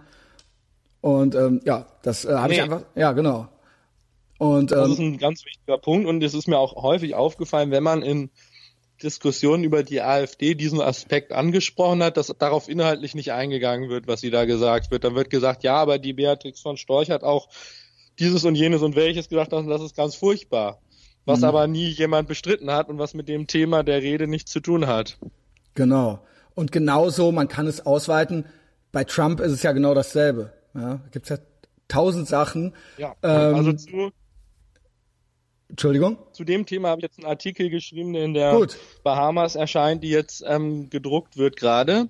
Also ähm, da könnten wir natürlich auch noch einen Moment drüber sprechen. Gerne, also sprich, Thema sprich. Trump, ja, weil das Thema Trump ist ja ein großes Problem für die Israel-solidarische Szene in Deutschland. Ja, es hieß, er sei Antisemit. Das war ja das Schönste für sie. sie es hieß ja. im ganzen Wahlkampf, Breitbart, Bannon, jetzt kommen hier die Antisemiten an die Macht und so weiter. Und dann, ja, äh, mhm. scheiße, ja, äh, jetzt ist er gar kein Antisemit, im Gegenteil, ja, der reißt sich ein Bein aus für Israel. So, was machen wir jetzt damit? Das ist halt das große Problem. Also da also deren haben Problem. viele sehr, auch sehr weit aus dem Fenster gelehnt, auch sehr früh, ne, weil Trump ja am Anfang seiner, nach seiner Wahl, ähm, ja, ein bisschen abgewartet. Er hat erstmal gesagt, er prüft das mit der Botschaftsverlegung nach Jerusalem und er ähm, überprüft den Iran-Deal und all diese Dinge, diese ähm, Politik, die er dann später umgesetzt hat. Mhm. Und da haben schon sich etliche dieses eher äh, konservativen ähm, Israel-solidarischen Spektrums, sowas wie, ja, gibt so eine Webseite, Salon-Kolumnisten. Kenn ich. Die haben sich sehr früh darauf festgelegt, dass Trump ja eigentlich anti-israelisch ist. Aber weil, auch, auch weil, weil es einfach der... Dass es den Israel-Freunden nur im Wahlkampf gegeben hat. Da gibt es so einen Richard Volkmann, der hat dazu so einen lustigen Text geschrieben, dass der Trump das nur so ein bisschen als Wahlkampf-Gag verkauft und jetzt eigentlich ein anti-israelischer Präsident ist. Ja, das, das war deren größter Wunsch. Das haben die sich so gewünscht weil die hassen den Und das war, ja, das war genau. für die das Allerwichtigste. Das wäre dann für die, dann hätten die was Richtiges gehabt. Die, glaube ich, ja. ein bisschen beobachte ich auch, auch wenn ich da gute Verbindungen hin habe, ja. Ähm, aber äh, auch bei den Ruhrbaronen beobachte ich teilweise Ähnliches. Ja, dieser Wunsch, hoffentlich macht er jetzt was Antisemitisches oder irgendwas, genau. ja, damit wir ihn endlich hassen dürfen, ja. Ja, ja, ja. Ja, da gibt's wirklich so eine perverse Freude an allem, was irgendwie darauf hindeuten könnte, dass Trump oder Mitglieder seiner Regierung Israel-Feinde wären. Mhm. Ja, dein Artikel, genau. Und du hast da so ein bisschen, äh, dich, äh, hast das jetzt nochmal so ein bisschen äh, gepackt. Ja. Also es äh, nutzt sich ja nicht ab, das Thema. Also ich äh, habe ja irgendwie den Eindruck, dass es jede Woche nochmal äh, ähm, äh, aktuell ist. Aber äh, das war jetzt einfach nur nochmal so eine Zusammenfassung von dir, oder was? Genau, das ist halt so ein bisschen, habe ich das nochmal aufgegriffen, wie halt verschiedene Spektren der Israel-Solidarität damit umgehen. Mhm. Es gibt ja noch so einen weiteren äh, Fall. Das andere, der, was ja auch ein großes Problem für viele Antideutsche dann eher ist, ne, die kommen ja aus dem linken Spektrum, No Border, No Nations ist da ja, so ein ja. Stichwort Flüchtlingshilfe und so weiter. Da will man ja auch gar nicht äh, irgendwie dran rütteln, dass das äh, vielleicht auch problematisch sein könnte. Und da gibt's halt aus diesem Spektrum einige, die natürlich ähm, sich offene Grenzen wünschen. Und für die war jetzt das ganz große Problem, dass gleichzeitig, als die Botschaft in äh, Jerusalem eröffnet wurde, jetzt halt Leute aus Gaza versucht haben, die Grenze zu stürmen und Israel das gewaltsam unterbunden hat. Weil natürlich das genau dem widerspricht, was sie sonst eigentlich überall wollen und was sie auch immer propagieren, Grenzen kann man gar nicht sichern und es gibt eigentlich keine und so weiter, ne? Dieses ganze Programm. ja, genau. Da gibt's einen äh, Thomas von der Osten, sagten, der auch in diesem Ah, ja, endlich. Ja, der auch in diesem aus diesem äh, NGO-Business kommt und der auch gerne so in Der ist auch super, der Heini, ne? Und antideutschen Bereichen so als Nahostexperte rumgereicht wird, aber auch bei Springer ab und zu publiziert.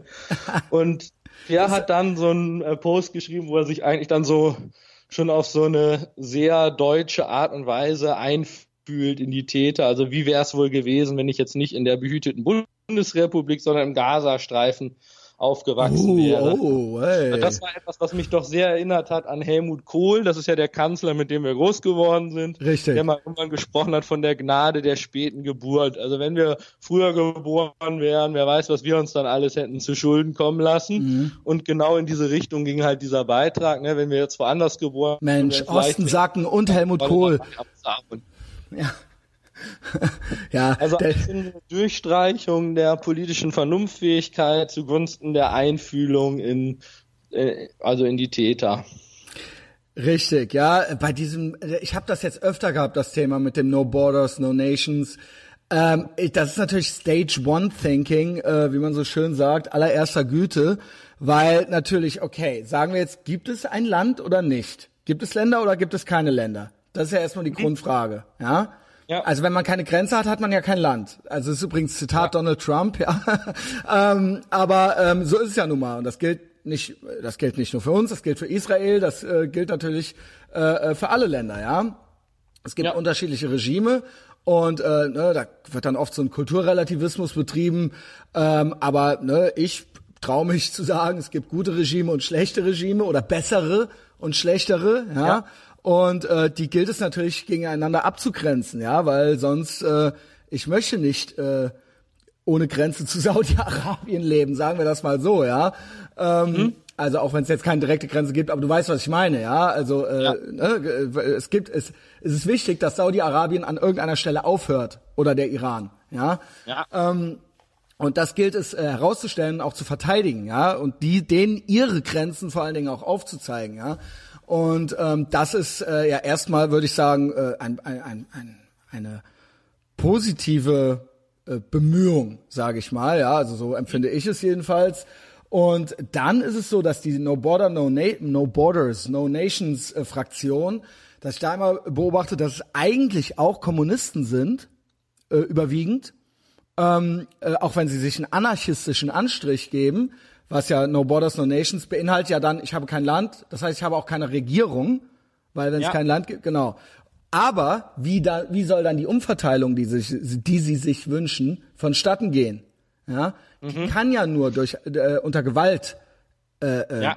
durchgeführt werden. Sprich, ja. egal mal, ob das Steuern sind oder nicht, wenn ich meine Steuern nicht zahle, dann muss ich ins Gefängnis gehen, ja, irgendwann mal. Mhm.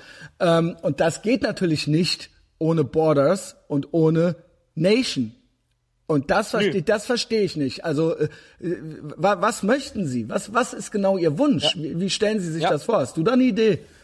Ja, also ähm, da bin ich mir auch teilweise unsicher, aber ich komisch. könnte mal versuchen, das so ein bisschen zu erklären. Also es geht natürlich so ein bisschen darum, ne, dass jeder Nationalstaat natürlich äh, sich darüber definiert, dass es eine Grenze gibt, einen Anfang und ein Ende, Sicher, ein klar. begrenztes Territorium, ein Territorium, auf dem gewisse Gesetze gelten, etc. Ja. pp. Und ich glaube, das hat sehr viel zu tun in ähm, mit dieser ähm, EU-Geschichte. Also die EU und die ähm, und die ganze damit verbundene Ideologie basiert ja eigentlich darauf, dass diese EU weder ein Staat ist, noch ein reines überstaatliches Gebilde, also eine reine Allianz zwischen Staaten, sondern ja, irgendetwas dazwischen. Ne? Etwas, was keinen klar definierten Anfang, kein klar definiertes Ende hat wo man eigentlich Nun, aber, sagt, ja, okay. eine Art Ungeheuer, eine Art Staatsungeheuer. Ich auch Ungeheuer, ja. das auf diesen Begriff bringen, der an Thomas Hobbes sich ähm, orientiert, auf den des Behemoth. Also das gibt's ja auch, da gibt's halt auch Analysen zu von Gerhard Scheid, der jetzt auch ein bekannter antideutscher Autor ist. Ähm, darunter fällt eigentlich dieser ganze europäische Ideologie und da würde ich eigentlich sagen, dass diese ganze Idee, dass der Nationalstaat, die Nation etwas Schlechtes ist, etwas, das man überwinden muss, ähm, ja, eine sehr, sehr große Rolle spielt überhaupt im europäischen Denken. Hm, Und das ja. spiegelt sich eigentlich nur wieder in so einer gewissen Linken, die dann halt auch sagt, also unser zentrales Thema ist erstmal die komplette Bewegungsfreiheit von Menschen, die Grenzenlosigkeit und so weiter. Manche von denen, die dann eher einen Israel-solidarischen Anspruch Strich haben, die sagen dann, ja, also für Israel machen wir eine Ausnahme oder Israel, das ist dann der okay. letzte den wir abschaffen wollen, so. Da wird auch sehr dann halt die Israel-Solidarität okay. äh, uh, ja. Das halt, was bedeuten würde für Israel in einer staatenlosen Umwelt, also in irgendeiner diffusen, chaotischen. Äh, dann beantrage ich aber spätestens Asyl. Ähm, als ob nicht Israel gerade auch äh, auf das wie auch immer natürlich immer fragile äh, Zusammenwirken mit anderen ähm, europäischen Staaten auch angewiesen wäre. Ne? Aber da scheint irgendwie diese Reflexion nicht so vorhanden zu sein. Mhm. Ja, also ähm, ja, ist es auch nicht. Es ist nicht zu Ende gedacht. Auch EU, es ist ein bürokratisches, undemokratisches Monster. Ja, das auch. Ne, schrieb mir neulich auch einer: Was willst du? Willst du zurück zur Nationalstaatentümelei und so weiter? Ich gesagt, ja, gut, okay, dann äh, äh du brauchst es nicht mit mir zu verhandeln. Ja, ich kann nichts dafür. Ich bin nur der Überbringer der Nachricht. Versaut haben die äh, anderen das. Ja, äh, wenn ich so Sachen ja. sehe jetzt wie ein äh, europäisches Bündnis gegen die USA, um dem Iran zur Seite zu zu stehen und so weiter. Genau. Dann sagt, dann sagen Leute wie ich irgendwann, die ursprünglich auch mal, ja, sich das irgendwie so äh, die Idee nicht schlecht fanden, aber dann sage ich irgendwann, ja, brauche ich dann nicht mehr. Ja? EU kann weg, mhm. ja. Ähm, äh, was was ist das, ja? Was, ähm, ja. Das ist absolut nicht äh, meiner Meinung nach nichts in der Sache.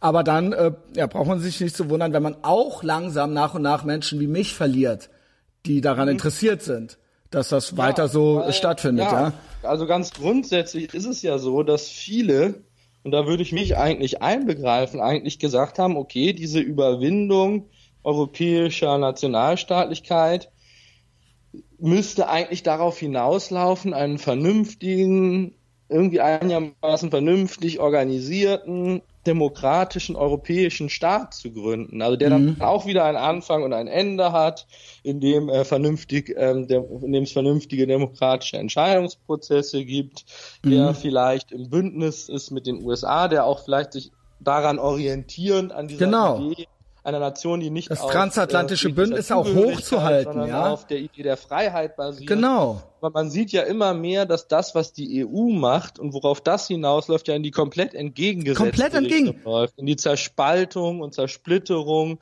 der Staaten, in den Streit Und, zwischen und, den Staaten. und zutiefst in die, ähm, in die Zerschlagung der staatlichen Souveränität, wenn man sich ansieht, was mit Griechenland passiert. Ich habe neulich einen Artikel über Griechenland gelesen. Also desaströs. Bis 2060 soll das Land Primärüberschüsse erzielen, also Gewinn machen vor Oh mein Schuldendienst, Gott. was noch nie jemals irgendein Staat je erreicht hat, was völlig unrealistisch ist, was die Leute dort in die bitterste Armut treibt. Das ist eine Politik, die so destruktiv ist und da braucht man, kann man auch weitergehen mit dem Iran-Bündnis und so weiter. Also eigentlich kann man sagen, von der EU kommt es grundsätzlich schlecht. Ja, und da, ja, sehe ich genauso, ja. Und dann dazu noch dieses durch und durch autoritäre, ja, was wir ja eigentlich nicht wollten. Äh, wir, du hast neulich auch, glaube ich, irgendwas gepostet oder du hast bei mir geliked, ich weiß nicht.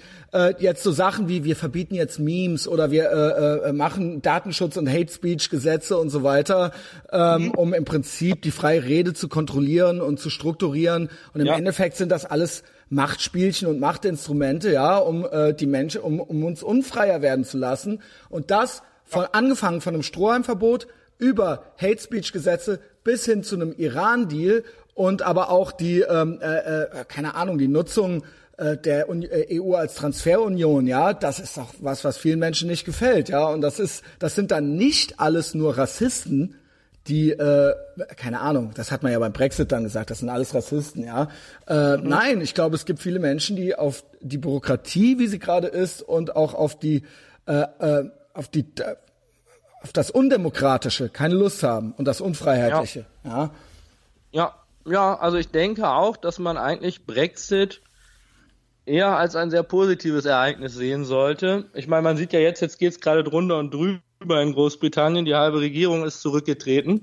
Und das hat ja damit zu tun, dass die Regierung unter Führung von Frau May alles tut, um diese ähm, sehr demokratische und von einer sehr breiten Menge an Wählern legitimierte Entscheidung zu verwässern.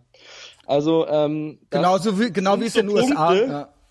Ja, das sind so Punkte, wo die Leute einfach gesagt haben, was uns erzählt wird. Ne? Die ganze, eigentlich die, das ganze Establishment hat gegen den Brexit geworben und wo die Leute einfach gesagt haben, also irgendwas stimmt damit nicht. Ne? Wir Ja. müssen vielleicht mal was anders machen. Und das ist eigentlich prinzipiell immer ein Punkt, wo sich auch was verbessern kann. Da- kann sich auch verschlechtern. Es gibt dadurch keine einen Automat, Automatismus, aber ich glaube, dass die Grundlage von allem, aller politischen Verbesserung auf der Idee der Freiheit basiert und dass man auf der Idee, dass Menschen selbst verantwortlich sind für ihr Leben, dass sie selber Dinge bestimmen können und dass man nicht, also gerade diese ganze Zensurdebatten, die sich so ausweiten, dass Mhm. Hate Speech verboten werden soll, dass bestimmte Hate Speech. fürchterlichen äh, Liedtexte oder irgendwas, irgendwelche Rapper, Kollega oder sonst wer, dass die halt alle ähm, bestraft werden müssen für ihre Texte. Also da Ja. ist halt eine gewisse Impotenz, die dahinter steckt zur politischen Debatte, dass man stattdessen sich nach einem autoritären Staat sehnt, der das bitte für einen regeln soll. Diese Sehnsucht danach ist mir absolut schleierhaft. Und das von, nein, mich wundert's nicht wirklich, dass es auch von der Linken kommt. Nur man dachte früher immer, als wir noch Kids waren, ja, Martin, da dachten wir immer, ah, wir müssen aufpassen, ne, kein Kölsch für Nazis. Wir müssen aufpassen, das kommt von rechts, das kommt von den, die Autorität kommt von rechts. Und das Ja. Reaktionäre, das kommt alles von rechts und dieser Wunsch, Menschen zu kontrollieren und unfrei zu sein und und äh, ähm, eben totalitär zu sein oder oder äh, irgendwie äh, faschistische Tendenzen, was auch immer jetzt die genaue Definition von Faschismus ist, ähm, gibt ja diverse.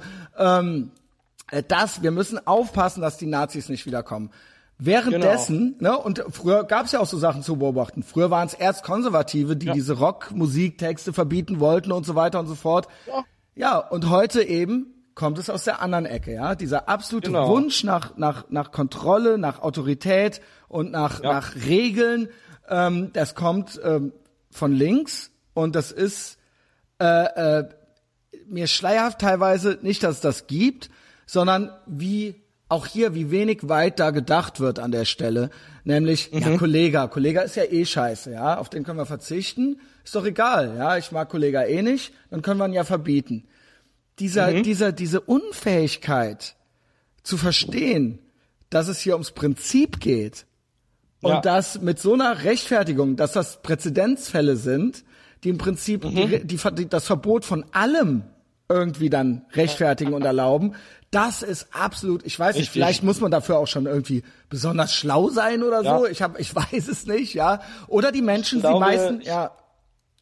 Ja, ich weiß es auch nicht genau, aber ich glaube wirklich, dass auch eine, ähm, dass dahinter auch so diese Idee steckt, so ein gewisses magisches Denken. Also wenn wir das aus der aus dem Sichtfeld verbannen, dann ist alles gut. Also anstatt zu sagen, na ja, wenn sich halt Leute wie dieser Kollege und andere vorwagen und so die allerkrassesten äh, antisemitischen und sonst wie menschenverachten, frauenfeindlichen Sachen raushauen, dann wissen wir wenigstens, wer die sind. Und dann können wir uns vielleicht auch Gedanken machen, warum solche Leute so populär sind oder was für Charaktere die ansprechen.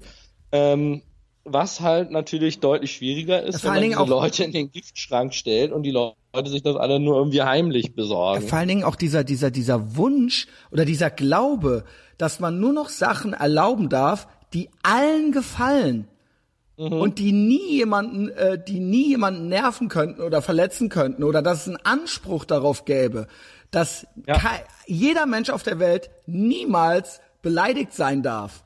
Also mhm. das, das ist, äh, das ist, äh, das ist entweder größenwahnsinnig oder halt äh, abgrundtief böse, weil es sich ja nur durch, mit, auch wieder nur mit Gewalt durchsetzen lassen würde, ja. Und ja. da glaube ich eben, wenn wir jetzt auf die Deutschen gucken, das habe ich für mich selbst schon mal so analysiert, äh, ist ja jetzt mal egal, ähm, ob äh, äh, ne, immer diese Angst vor den Nazis. Ich glaube einfach, dass wir Deutschen uns gar nicht so krass geändert haben, ja wir Deutschen sehen uns nach Autorität. Es ist mal egal, ob ja. sie von rechts oder von links kommt. Deutsche sind devot. Deutsche sind ähm, äh, sind äh, äh, angepasst. Deutsche brauchen Regeln. Deutsche brauchen äh, brauchen das auch.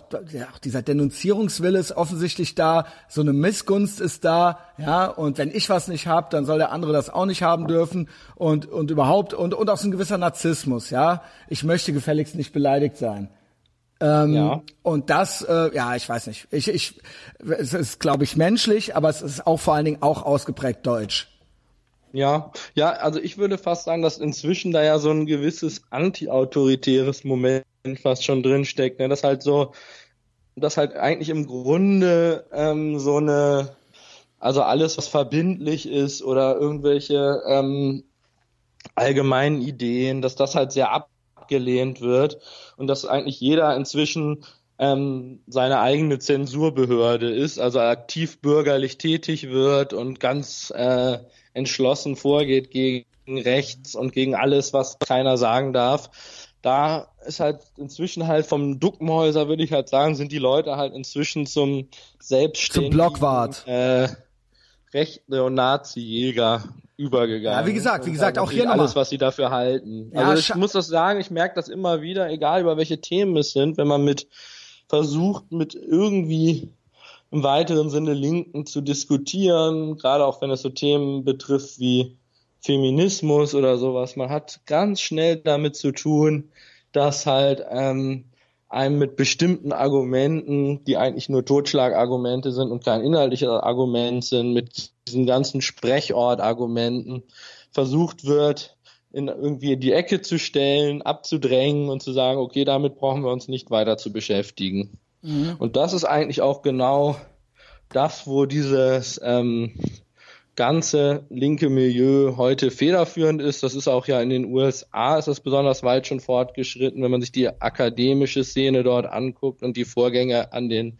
äh, College Campi, ja. dann habe ich mich ja eine Zeit lang etwas intensiver mit dem Thema Schweden beschäftigt, wo der Multikulturalismus Staatsreligion ist mhm. und wo auch auch komplett Leute aus der Akademie ausgesondert werden, die kritische Forschung machen, wo halt es inzwischen ähm, Dutzende No-Go-Areas gibt, in denen halt der Rechtsstaat nicht mehr gilt, weil man halt jahrelang als humanitäre Supermacht ähm, im großen Stil Einwanderung befördert hat und damit bestimmte Zonen geschaffen hat, in denen halt jetzt alles Mögliche regiert, Clans, Gangs und so weiter, wo Handgranaten detonieren und so weiter oder Schüsse abgegeben werden in einem Land, wo es früher gar keine Schusswaffen gab.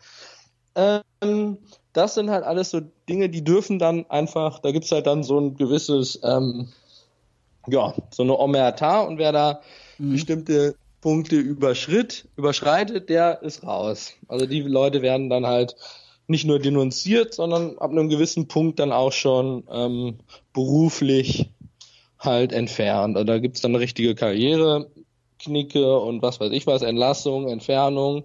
Das läuft ja in den USA auch. Da gab's ja die Affäre um diesen Brad Weinstein, der halt irgendwie sich ja. geweigert hatte.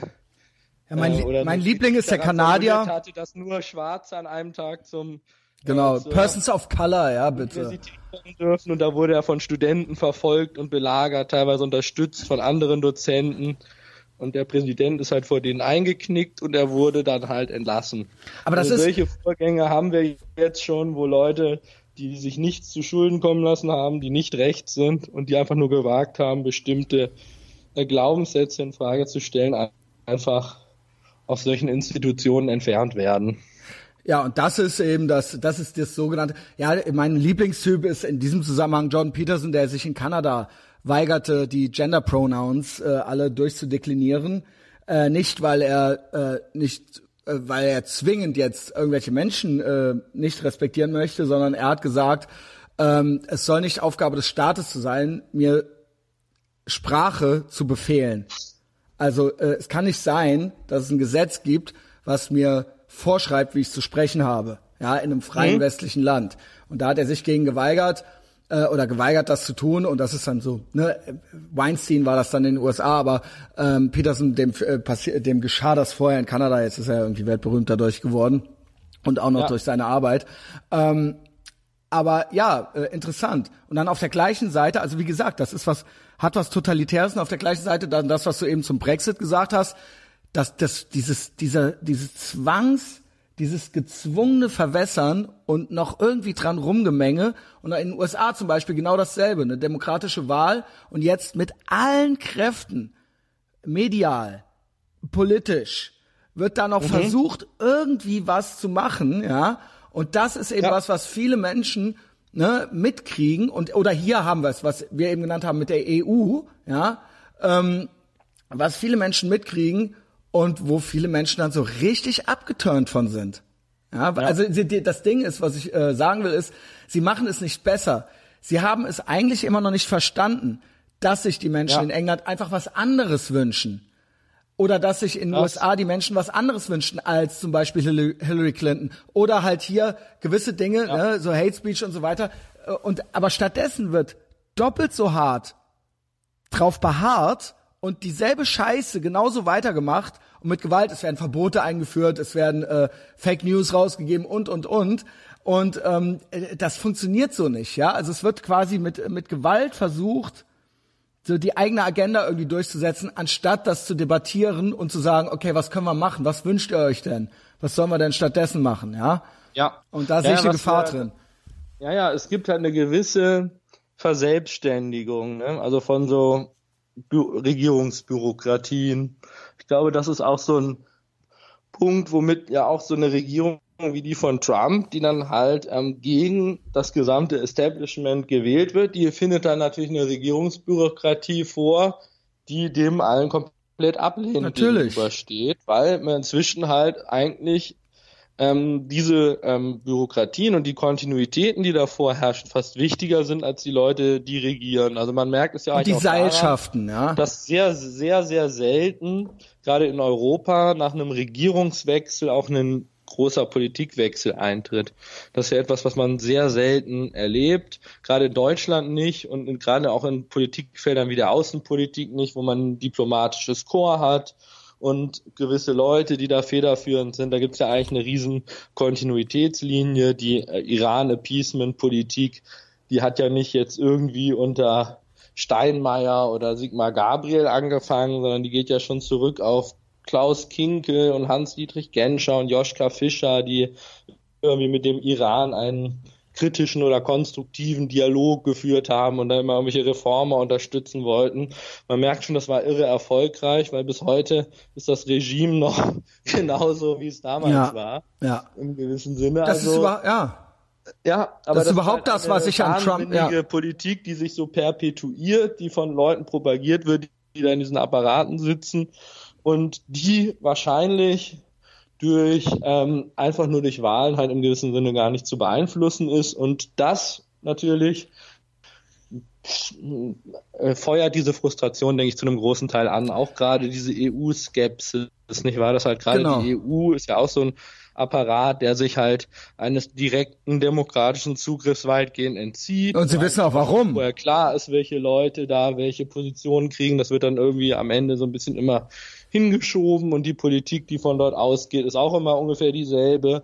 Und ähm, da gleichzeitig haben die halt eine sehr große ähm, einen sehr großen Einfluss. Inzwischen kommt ein relativ großer Teil der Gesetze der Nationalen daher bei den Mitgliedstaaten.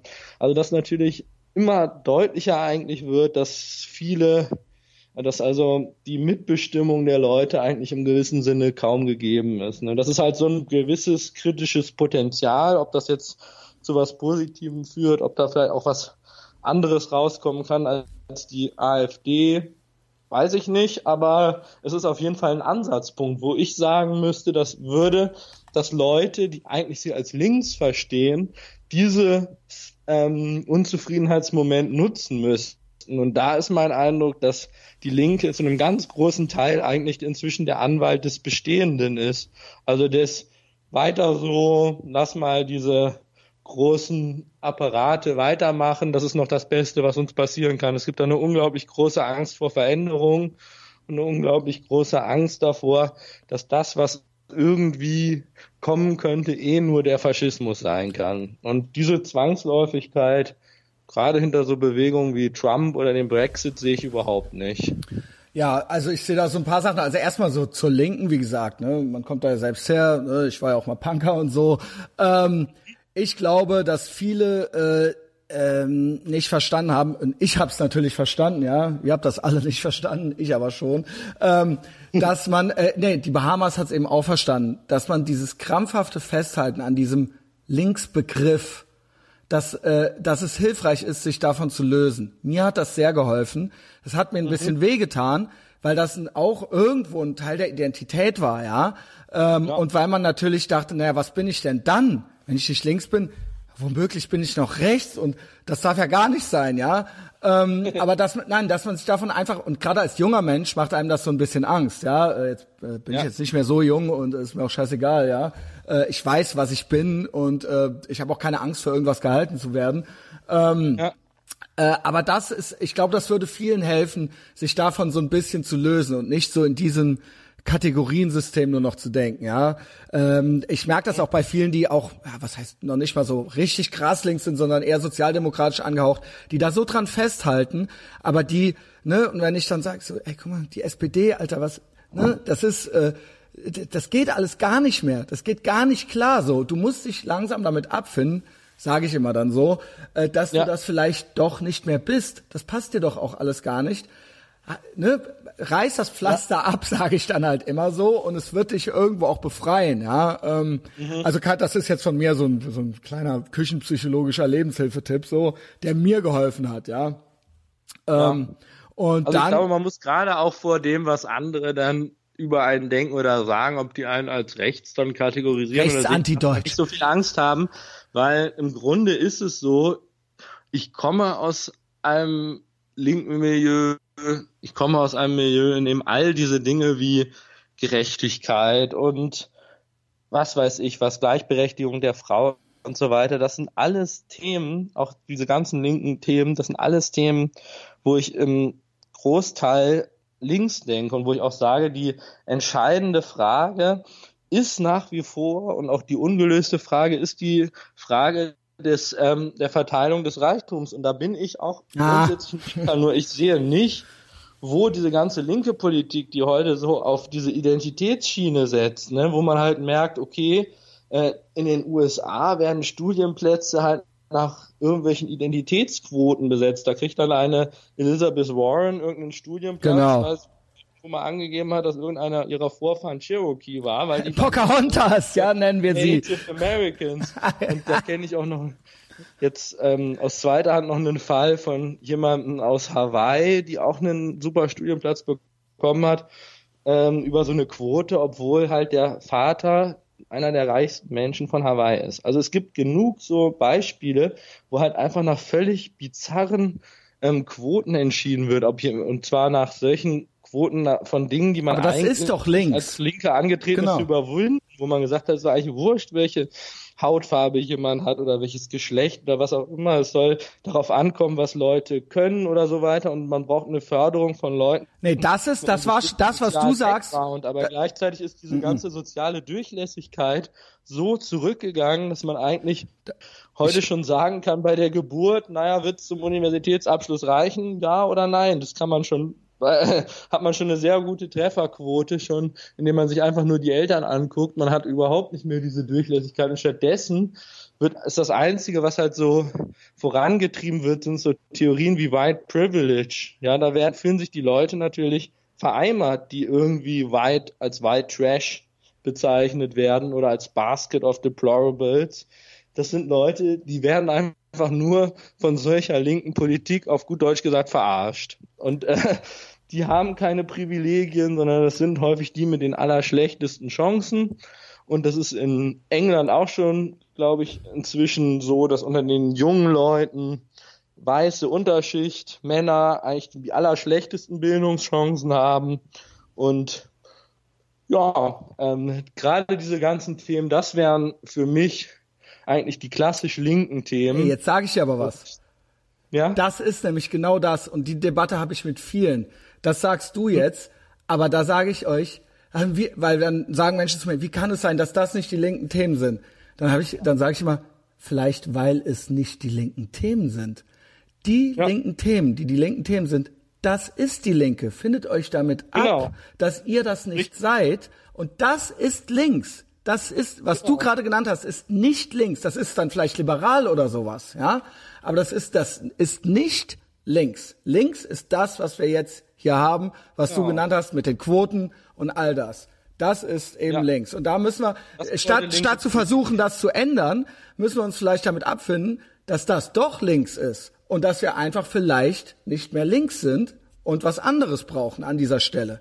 Vielleicht ist das eher der Ansatz, ja, dass man da nicht so krampfhaft diesen Begriff unbedingt noch besetzen will, ne? Dass das vielleicht einfach gar, da kommen wir einfach gar nicht weiter. Ja, also ich denke, dass das natürlich ein großes ähm, Thema ist und der das natürlich auch viel zu tun hat ne, mit dem Abschied von der Linken, dass diese ganze Frage des guten Lebens und der Chancen für alle und dem Pursuit of Happiness, dass Ja, das sage ich dir. Ja. Themen in der Linken keine Rolle mehr spielen. Und da muss man natürlich schon sagen, was ist, ähm, wie realistisch ist es, eine Linke neu aufzubauen? Grundsätzlich würde ich aber halt sagen, dass natürlich die, bei den Rechten diese Frage halt meistens auch nicht auftaucht. Nein. Wir haben das jetzt hier Ja. gerade in Österreich, wo es jetzt eigentlich darum Ah ja, geht, dass mal, hier genau. halt der Zwölf-Stunden-Arbeitstag wieder eingeführt wird, wo die Leute, obwohl natürlich eher die einfachen Arbeiter und Angestellten längst von der Linken hier abgewandert sind ähm, und die FPÖ wählen, die natürlich jetzt eine Politik machen, angeführt natürlich von der konservativen Volkspartei, der Partei des gehobenen Mittelstands, dass man halt sagt, okay, wir bauen Arbeitnehmerrechte zurück. Und das ist dann aber das, wo man merkt, das sind dann die einzigen wirklichen Mobilisierungserfolge, die so Linksgewerkschaften überhaupt erzielen. Wenn sie sagen, jetzt geht's hier an unsere Arbeitnehmerrechte, dann kommen plötzlich Leute. Und bei all diesen ganzen anderen linken Gedüdel-Demonstrationen passiert überhaupt nichts. Also da denke ich schon, dass es im Grunde ein äh, linkes Bedürfnis gibt, solche Themen stärker wieder in den Vordergrund zu stellen. Ob sich das durchsetzen wird gegen diese ganze Identity-Linke, das äh, ist sehr fraglich, vor allen Dingen auch deswegen, weil die Linke heute ein Verein ist von Staatsbediensteten und Linksakademikern, von Leuten, die von einer ganz anderen Politik profitieren als einer, wovon die Leute profitieren, die hier in Wien im Sozialbau leben. Ja, Also ich habe da Teil da. Das ist auch eine Milieufrage, würde ich sagen. Also die Linke hat sich ja ähm, hat ja sehr ähm, klassisch mit diesem Buchtitel Der Abschied vom Proletariat eigentlich sich davon von der Arbeiterklasse als Akteur verabschiedet und eigentlich sind das für die Rassisten, Faschisten oder irgendwas. Die werden auf jeden Fall größtenteils denunziert. Und die Politik, die gemacht wird, ist eigentlich eher nach dem Motto, wir werfen denen ein paar Brotsamen hin oder wir versuchen uns darüber zu profilieren, dass wir für die Ärmsten der Armen drei Benefits mehr am Angebot haben als die Konservativen. Ja, ich bin ja eher, ne, das habe ich jetzt auch schon dreimal gesagt, ich vertrete ja eher den libertären Ansatz. Ne, ich sage immer, der Staat, die Aufgabe des Staates ist eigentlich, äh, den Menschen da drin möglichst viel Freiheit zu geben ja, und dass mhm. Menschen frei sind und nicht so sehr, wie viel können wir jetzt denen, die mehr Geld haben, abholen, abnehmen, um es den anderen zu geben. Natürlich, wenn die Menschen nicht frei sind, dann muss der Staat für sie sorgen. Ja, das ist klar. Dann muss der den das, das Geld verteilen. Wenn sie aber frei sind, sie sollten eigentlich das Optimale wäre, die Möglichkeit zu haben, aus eigener Kraft reich werden zu können, theoretisch. Richtig. Quasi, das wäre das Schönste, ja. Und äh, nicht so, dass man, dann müsste man jemand anderem nichts abnehmen, aber die Person hätte die Möglichkeit, äh, vorausgesetzt, sie ist gesund, wenn sie nicht gesund ist oder nicht kann oder so, dann muss man sich um sie kümmern. Aber wenn sie zwei gesunde Hände hat, sage ich mal, ähm, nicht sie zu kontrollieren oder ihr, ihr so tot zu regulieren oder äh, ihr äh, von Hate Speech Gesetzen bis was weiß ich, bis Identity Politics irgendwie alles in den Weg zu legen, aber auch mhm aber auch, ich muss sagen, ne, was du sagst, Arbeitnehmerschutz und so weiter. Auch da, wenn ich sehe, wie schwierig es ist, in Deutschland ein Unternehmen zu gründen, ähm, äh, Leute einzustellen äh, und all diese Sachen, ja, was man sich da ein Bein ausreißen muss, bis das alles mal passiert ist, warum nicht einfach ist so einfach, dass man einfach auch mal jemandem einfach so mal Arbeit geben kann, aber wenn es nicht klappt, dass man ihn dann auch mal wieder los wird, ja. Ähm, das ist ja eben einfach ein anderer Ansatz, ja. Ähm, ja. Das, ja gut, das wäre jetzt. Ähm, das stimmt. Also da würde ich sagen, haben wir ein bisschen unterschiedliche Ansätze, aber im Grunde genommen gibt es natürlich auch immer eine Gemeinsamkeit, weil eigentlich gerade das, wo ich sagen würde, dass so ähm, eher freiheitlich gesinnte Linke natürlich auch immer die Meinung vertreten, die Leute sollen nicht zu, vom Staat zu Almosenempfängern degradiert werden. Also genau. Dass es eigentlich ein Zustand ist, der auch der Freiheit völlig abträgt. Das ist doch nicht schön, da, da geht's einfach nicht gut. ja? prinzipiell nur abhängig ist vom Staat, vom Sozialstaat und dass eigentlich natürlich die Aufgabe einer vernünftig organisierten Gesellschaft ist, dass jeder sich in einem gewissen Sinne einbringen kann, kann auch genau, dass die Leute auch selber etwas Vernünftiges beitragen können. Also ich halte eigentlich von so einem ähm, Sozial- und Almosenstaat, der jedem einfach nur Geld gibt oder da genau nur damit er gerade so ich halte das eigentlich für ein regressives Konzept. Das ist eigentlich auch was was die ähm, Verantwortung und Selbstbestimmtheit der Menschen ja verkümmern lässt und damit auch eigentlich auch ihre Handlungsfähigkeit als politische Bürger. Nur wie, also das halt natürlich das große Problem, was ich sehe, ist, wenn wir jetzt sagen, wir machen einfach nur auf der Schiene weiter, wir ähm, geben den Leuten mehr Freiheit und so weiter, ist natürlich, dass es unter den Bedingungen, die wir jetzt haben, nie für alle reicht. Das ist ja hier nicht frei. Immer sozusagen diesen sozialen Ausschuss gibt. Das ist ja, ja ein das stimmt. Problem. Das stimmt, das wird es immer geben, ja. Ja. Genau, das ist die Frage. Das ist die Frage. Ja. Ist, machen wir es gerechter, aber dafür geht's allen schlecht, gleich schlecht, oder machen wir es freier und es wird immer eine Gruppe geben von Menschen, die nicht mhm. die Voraussetzungen haben, aus eigener Kraft reich werden zu können. Weil es gibt Menschen, die sind groß, es gibt Menschen, die sind klein, es gibt Menschen, die sind dick, die sind dünn, es gibt Schlaue, es gibt Dumme, es gibt Starke, es gibt Schwache. Das gibt es einfach. Klar, das könnte man entweder staatlich ausgleichen und jeden, der nicht passt, weil er da nicht reinpasst, der wird dann eben passend gemacht.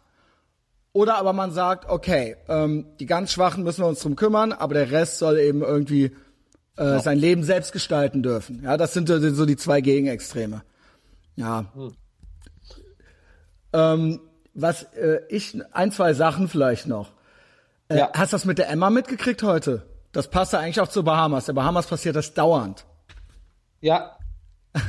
ja, äh, habe ich, heute gelesen. Der hat, war, glaube ich, ein Artikel von Alice Schwarzer, der genau. auf der Emma-Seite gepostet worden war, wo die Leute versucht ja. haben, zu nachzuweisen, dass die Emma fürchterlich rechts ist und dann festgestellt hat, die Leute, die das lesen, sind eigentlich aufgeklärte, eher dem äh, feministischen linken, linken Spektrum, genau. irgendwie Spektrum zuzuordnen von ihrem Milieu her.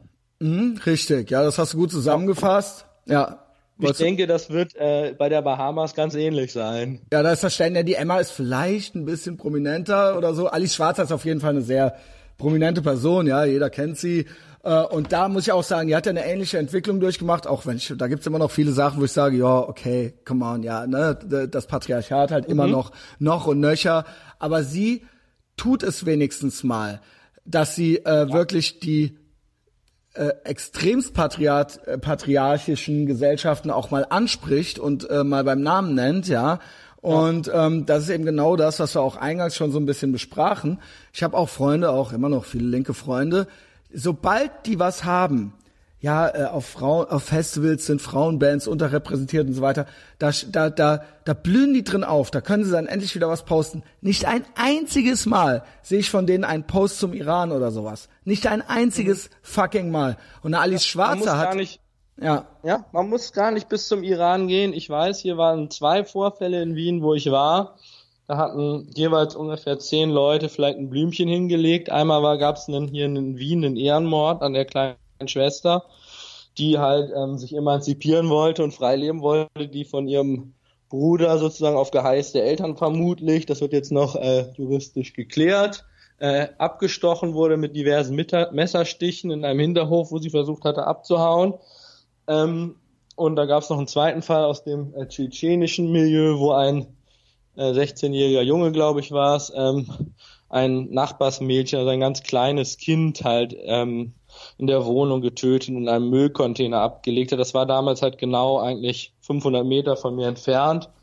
Da bin ich vorbeigegangen, habe auch eine kleine Blume dagelassen. Also man merkt eigentlich, dass diese Dinge, die direkt vor der Haustür passieren, man darf auch nicht vergessen, dass das der größte äh, feministische Skandal in Deutschland ja immer noch diese ganze Köln. Verheiratungsindustrie Ach so, ja, ist. das also auch. eigentlich ein, ein Sklavenhandel, ein moderner Sklavenhandel, wo Frauen eigentlich verschifft werden, verkauft Sommer, werden. Ja dann mehr, mehr oder weniger wirklich im Sinne der einer Definition von Sklaverei dort zu sexuellen Handlungen gezwungen sind und so weiter. Alles Mögliche passiert gegen ihren Willen. Das sind Dinge, die hier ähm, direkt vor unserer Haustür passieren und wo der heutige ich, Feminismus sehr wenig ja, zu sagen ich, hat. Der scheint sich ja damit zu beschäftigen, dass in Deutschland eine sehr große allgemeine Rape-Culture offensichtlich herrscht. Das ja, das so sowieso. Der Lieblingsbegriff.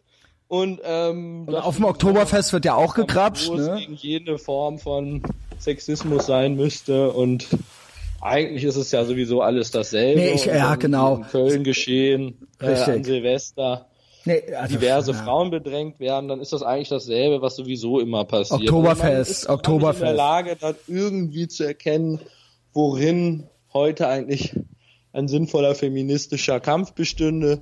Und man ist auch nicht in der Lage zu erkennen, welches Level an Rechten und Freiheiten Frauen heute haben, welche Möglichkeiten sie haben und welche Chancen, dass die Chancen von jungen Frauen, von Frauen, die heute Abitur machen, die besten sind wahrscheinlich, die es je gab, dass sie mindestens eigentlich wahrscheinlich so gute Chancen haben, ein erfolgreichen Studienabschluss zu absolvieren wie ihre männlichen Kollegen und dass eigentlich die Welt offen steht, ne? dass halt auch immer mehr Männer bereit sind, sich zu beteiligen. Ich kenne das auch aus meinem persönlichen Leben, sich an sich dafür einzusetzen, für die Karriere des Partners und so weiter und sich an der Kindererziehung zu beteiligen. Und all diese Dinge, dass es da an Fortschritten gegeben hat. Niemand sagt, dass es perfekt ist, aber dass das eigentlich gar nicht reflektiert wird und auch gar nicht ähm, eine Unterschiedsfähigkeit besteht zu dem, wie es in solchen Parallelstrukturen aussieht.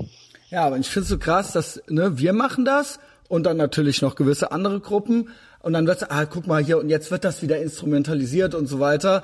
Statt dass ihr es dann auch selber mal macht, ja. Und immer höre ich nur, es spielen zu wenige Frauen auf Festivals oder aber, äh, ja, auf dem Oktoberfest wird auch gekrapscht. Was anderes höre ich halt aus der Ecke nicht. Und es ist, mhm. äh, es ist äh, äh, ermüdend. Ich hatte auch, wo du gerade das sagst, ein weiteres äh, gutes Beispiel ist das mit den Grooming Gangs in äh, England, ja. ja, ja. Äh, Tommy mhm. Robinson der äh, eine shady Vergangenheit hat, ja, in der äh, EDL English Defense League. Und da hatte ich neulich auch, da hat der Kian, ja, der Ex-Moslem Kian, der hat eine Seite, wie heißt sie? Äh, Sekunde. Kians Ex-Muslim Perspektive Islam im Spiegel mhm. der Kritik. Ja, und der postete da was äh, über Tommy Robinson und ich habe dann ganz plakativ Free Tommy äh, dahin mit Hashtag äh, gemacht, äh, was jetzt nicht besonders originell ist, aber wenn ich sowas mache, wenn ich so einen Post mache, äh, dann möchte ich eigentlich, ist das so ein kleines bisschen Internet-Activism, äh, weil ich dann möchte, dass mhm. die Leute, mit denen ich befreundet bin, dass die sehen, dass ich das mache und dass sie dadurch auf den Post aufmerksam werden, ohne dass ich den jetzt direkt teile, aber dass sie ja. sehen, wofür ich stehe und dass ich das gut finde und so weiter. Das ist dann der Hintergedanke. Dann kommt dann natürlich ja, auch direkt. Also bei Tommy Robinson würde ich sehr dazu empfehlen, sich ein bisschen mit der Biro auseinanderzusetzen. Er hat eine sehr interessante Rede in Oxford gehalten vor der Student Union. Da war er eingeladen, da gab es große Proteste, aber das wurde durchgeführt. Und da hat er das alles so ein bisschen erläutert, wie er dazu gekommen ist, was sein Hintergrund ist, wo er herkommt, wie dort die Verhältnisse sind.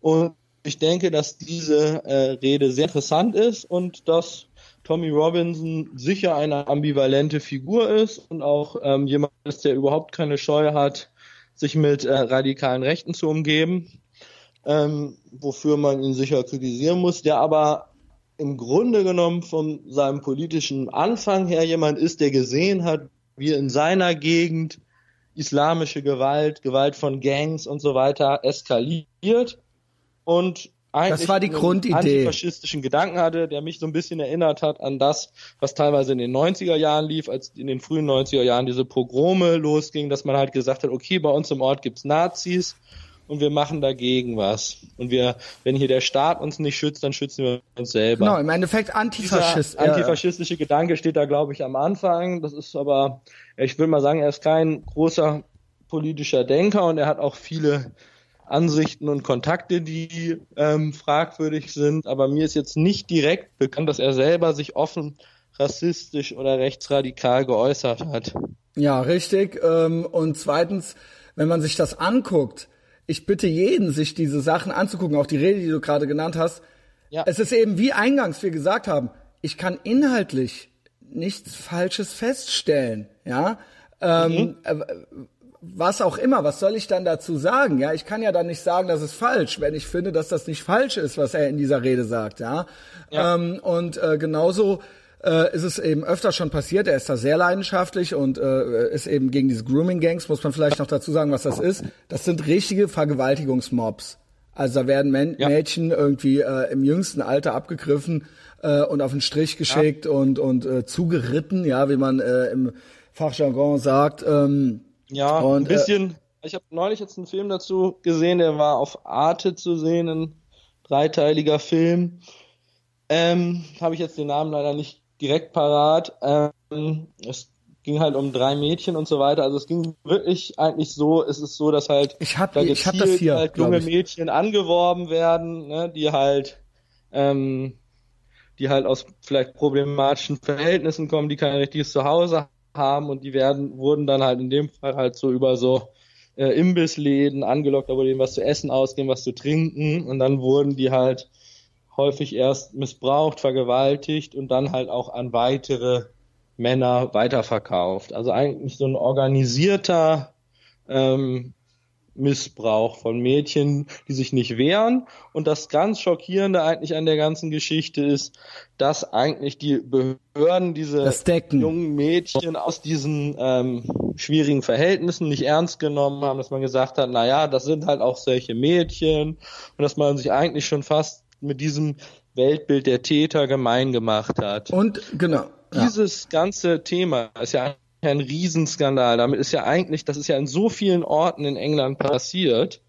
Und äh, man liest darüber so wenig, dass eigentlich sowas passieren kann, mitten in Europa, dass kein Mensch was dagegen unternimmt, dass diesen Mädchen, selbst wenn es direkte Anzeichen gibt, wenn Frauen von der Gesundheitsbehörde Alarm schlagen und sagen, hier passiert was, hier müssen wir was tun, sie ähm, auflaufen gelassen werden und so weiter und die Polizei die Aussagen zwar aufnimmt, aber Täter wieder laufen lässt, Angst hat vor dem Rassismusvorwurf, der dann überall immer fällt, wenn was unternommen wird. Also dass da natürlich so ähm, ja solch ein Wahnsinn eigentlich abläuft und so ein so organisierter äh, Missbrauch von Kindern und Jugendlichen im großen Stil, das ist nun wirklich etwas, was erst eigentlich, ja, was die Vernachlässigung von solchen Themen hat eigentlich diese Gruppen hervorgebracht, ne, aus denen auch Tommy Robinson kommt, dass man einfach die Leute allein gelassen hat mit krassester Gewalt, mit sexuellen Übergriffen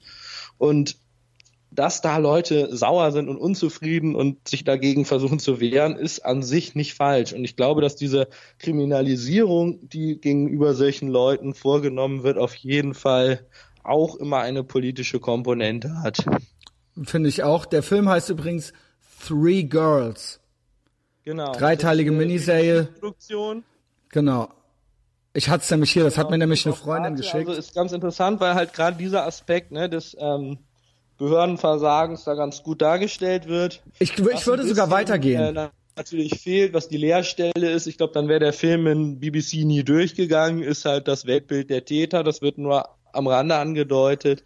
Aber Klar. wirklich, dass halt solche Mädchen eigentlich nur als ähm, als Menschenmaterial, als Fleisch angesehen werden, mit an dem man sich bedienen kann, wie man möchte. Und ähm, ja, da das kommt halt sehr wenig vor. Also ein bisschen wird es angedeutet, aber was es mit dem islamischen Frauenbild zu tun hat, das bleibt natürlich sehr im Unklaren. Aber das kann man ja, wenn man sich selber mit dem Thema beschäftigt hat, sich bei dem Film dazu denken. Ja, genau. Und ähm, äh, äh, Tommy Robinson geht ja fast noch einen Schritt weiter. Der sagt, das ist kein Behördenversagen. Der sagt, die gucken bewusst weg. Ne, also mhm. sie, ne, das ist, es, es, ist ein, es ist ihnen unangenehm, weil sie möchten die heile Welt nicht zerstören. Es soll dieses Bild, dass quasi Moslems äh, äh, äh oder dass die ähm, äh, signifikant brutaler und gewalttätiger sind und so als andere Menschen. Dass dieses Bild soll nicht äh, an die Öffentlichkeit treten und dementsprechend wird gerne mal bürokratisch so ein bisschen weggeguckt und drüber hinweggeguckt, damit das nicht, damit es nicht zu einer komischen Stimmung kommt. Dann kommen diese Sachen ja, natürlich trotzdem die raus. Institutionalisierung des Oktoberfestvergleichs. Genau. Also wenn Köln dasselbe sein soll wie der Oktober, das Oktoberfest, dann, dann äh, muss man natürlich auch solche Sachen totschweigen.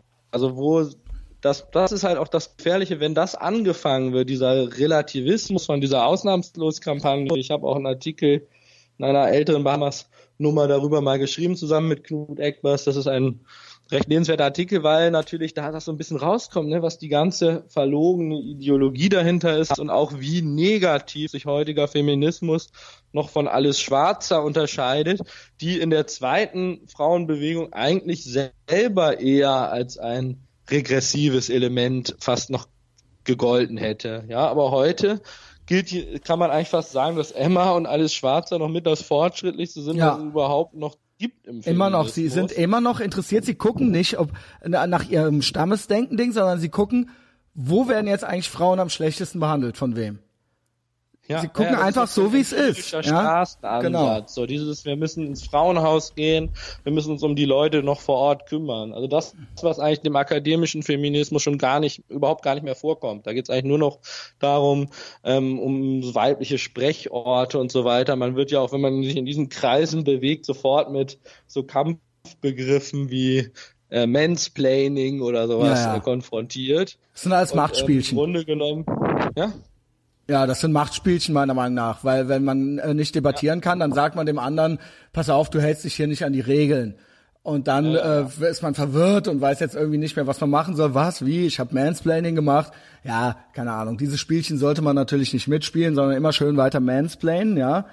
Ja, äh, wenn's, genau. Wenn es geht dabei auch manspreaden noch und äh, ja, weil sonst kommen wir ja gar nicht weiter kommen wir hier nie auf den grünen Nein, Zweig. das ist halt ein bisschen das Problem, was halt, glaube ich, früher in der Frauenbewegung noch viel stärker gesehen wurde, dass eigentlich viele Verhalten, die heute als ähm, männlich denunziert werden, eigentlich natürlich im gewissen Sinne die Verhaltensweisen sind, die es bedarf, der es bedarf, um sich in einer Konkurrenzsituation zu behaupten, also dass man sich auch durchsetzen kann, dass man auch einen argumentativen Standpunkt vertreten und auf ihm beharren kann und so weiter. Und dagegen gibt's ja diese, ist halt diese ganze Weiblichkeitsideologie, die wir jetzt haben, die basiert eigentlich auf der Idee, dass Frauen nach wie vor eigentlich das schwächere Geschlecht sind und davor geschützt werden müssen. Anstatt den Frauen zu sagen, hört zu, wenn ihr euch durchsetzen wollt, dann müsst ihr auch dagegen bestehen können. Dann müsst ihr zurückschlagen, dann müsst ihr argumentativ auch mhm. eure schärfsten Waffen rausholen und nicht und, und euch nicht selber weiterbilden. Genau. Dann und, so läuft es halt. Ne? Und nicht ihr euch keine Mühe geben Weg und allen anderen alles verbieten. Ja. Ja, und das läuft genau in die entgegengesetzte Richtung, dass man halt versucht, bestimmte Räume und Debatten halt zu infantilisieren und das führt dann halt zu solchen Fachbereichen wie Gender Studies, in denen ja eigentlich praktisch postfaktische Wissenschaft gemacht wird. Ja, ähm, richtig, also jedenfalls. Also Wissenschaft dann in Anführungszeichen. Ja, es ist eine Pseudowissenschaft. Im Sinne, in Definition des Wortes, äh, per Definition eine Pseudowissenschaft. Mhm. Ja, ähm, äh, ja.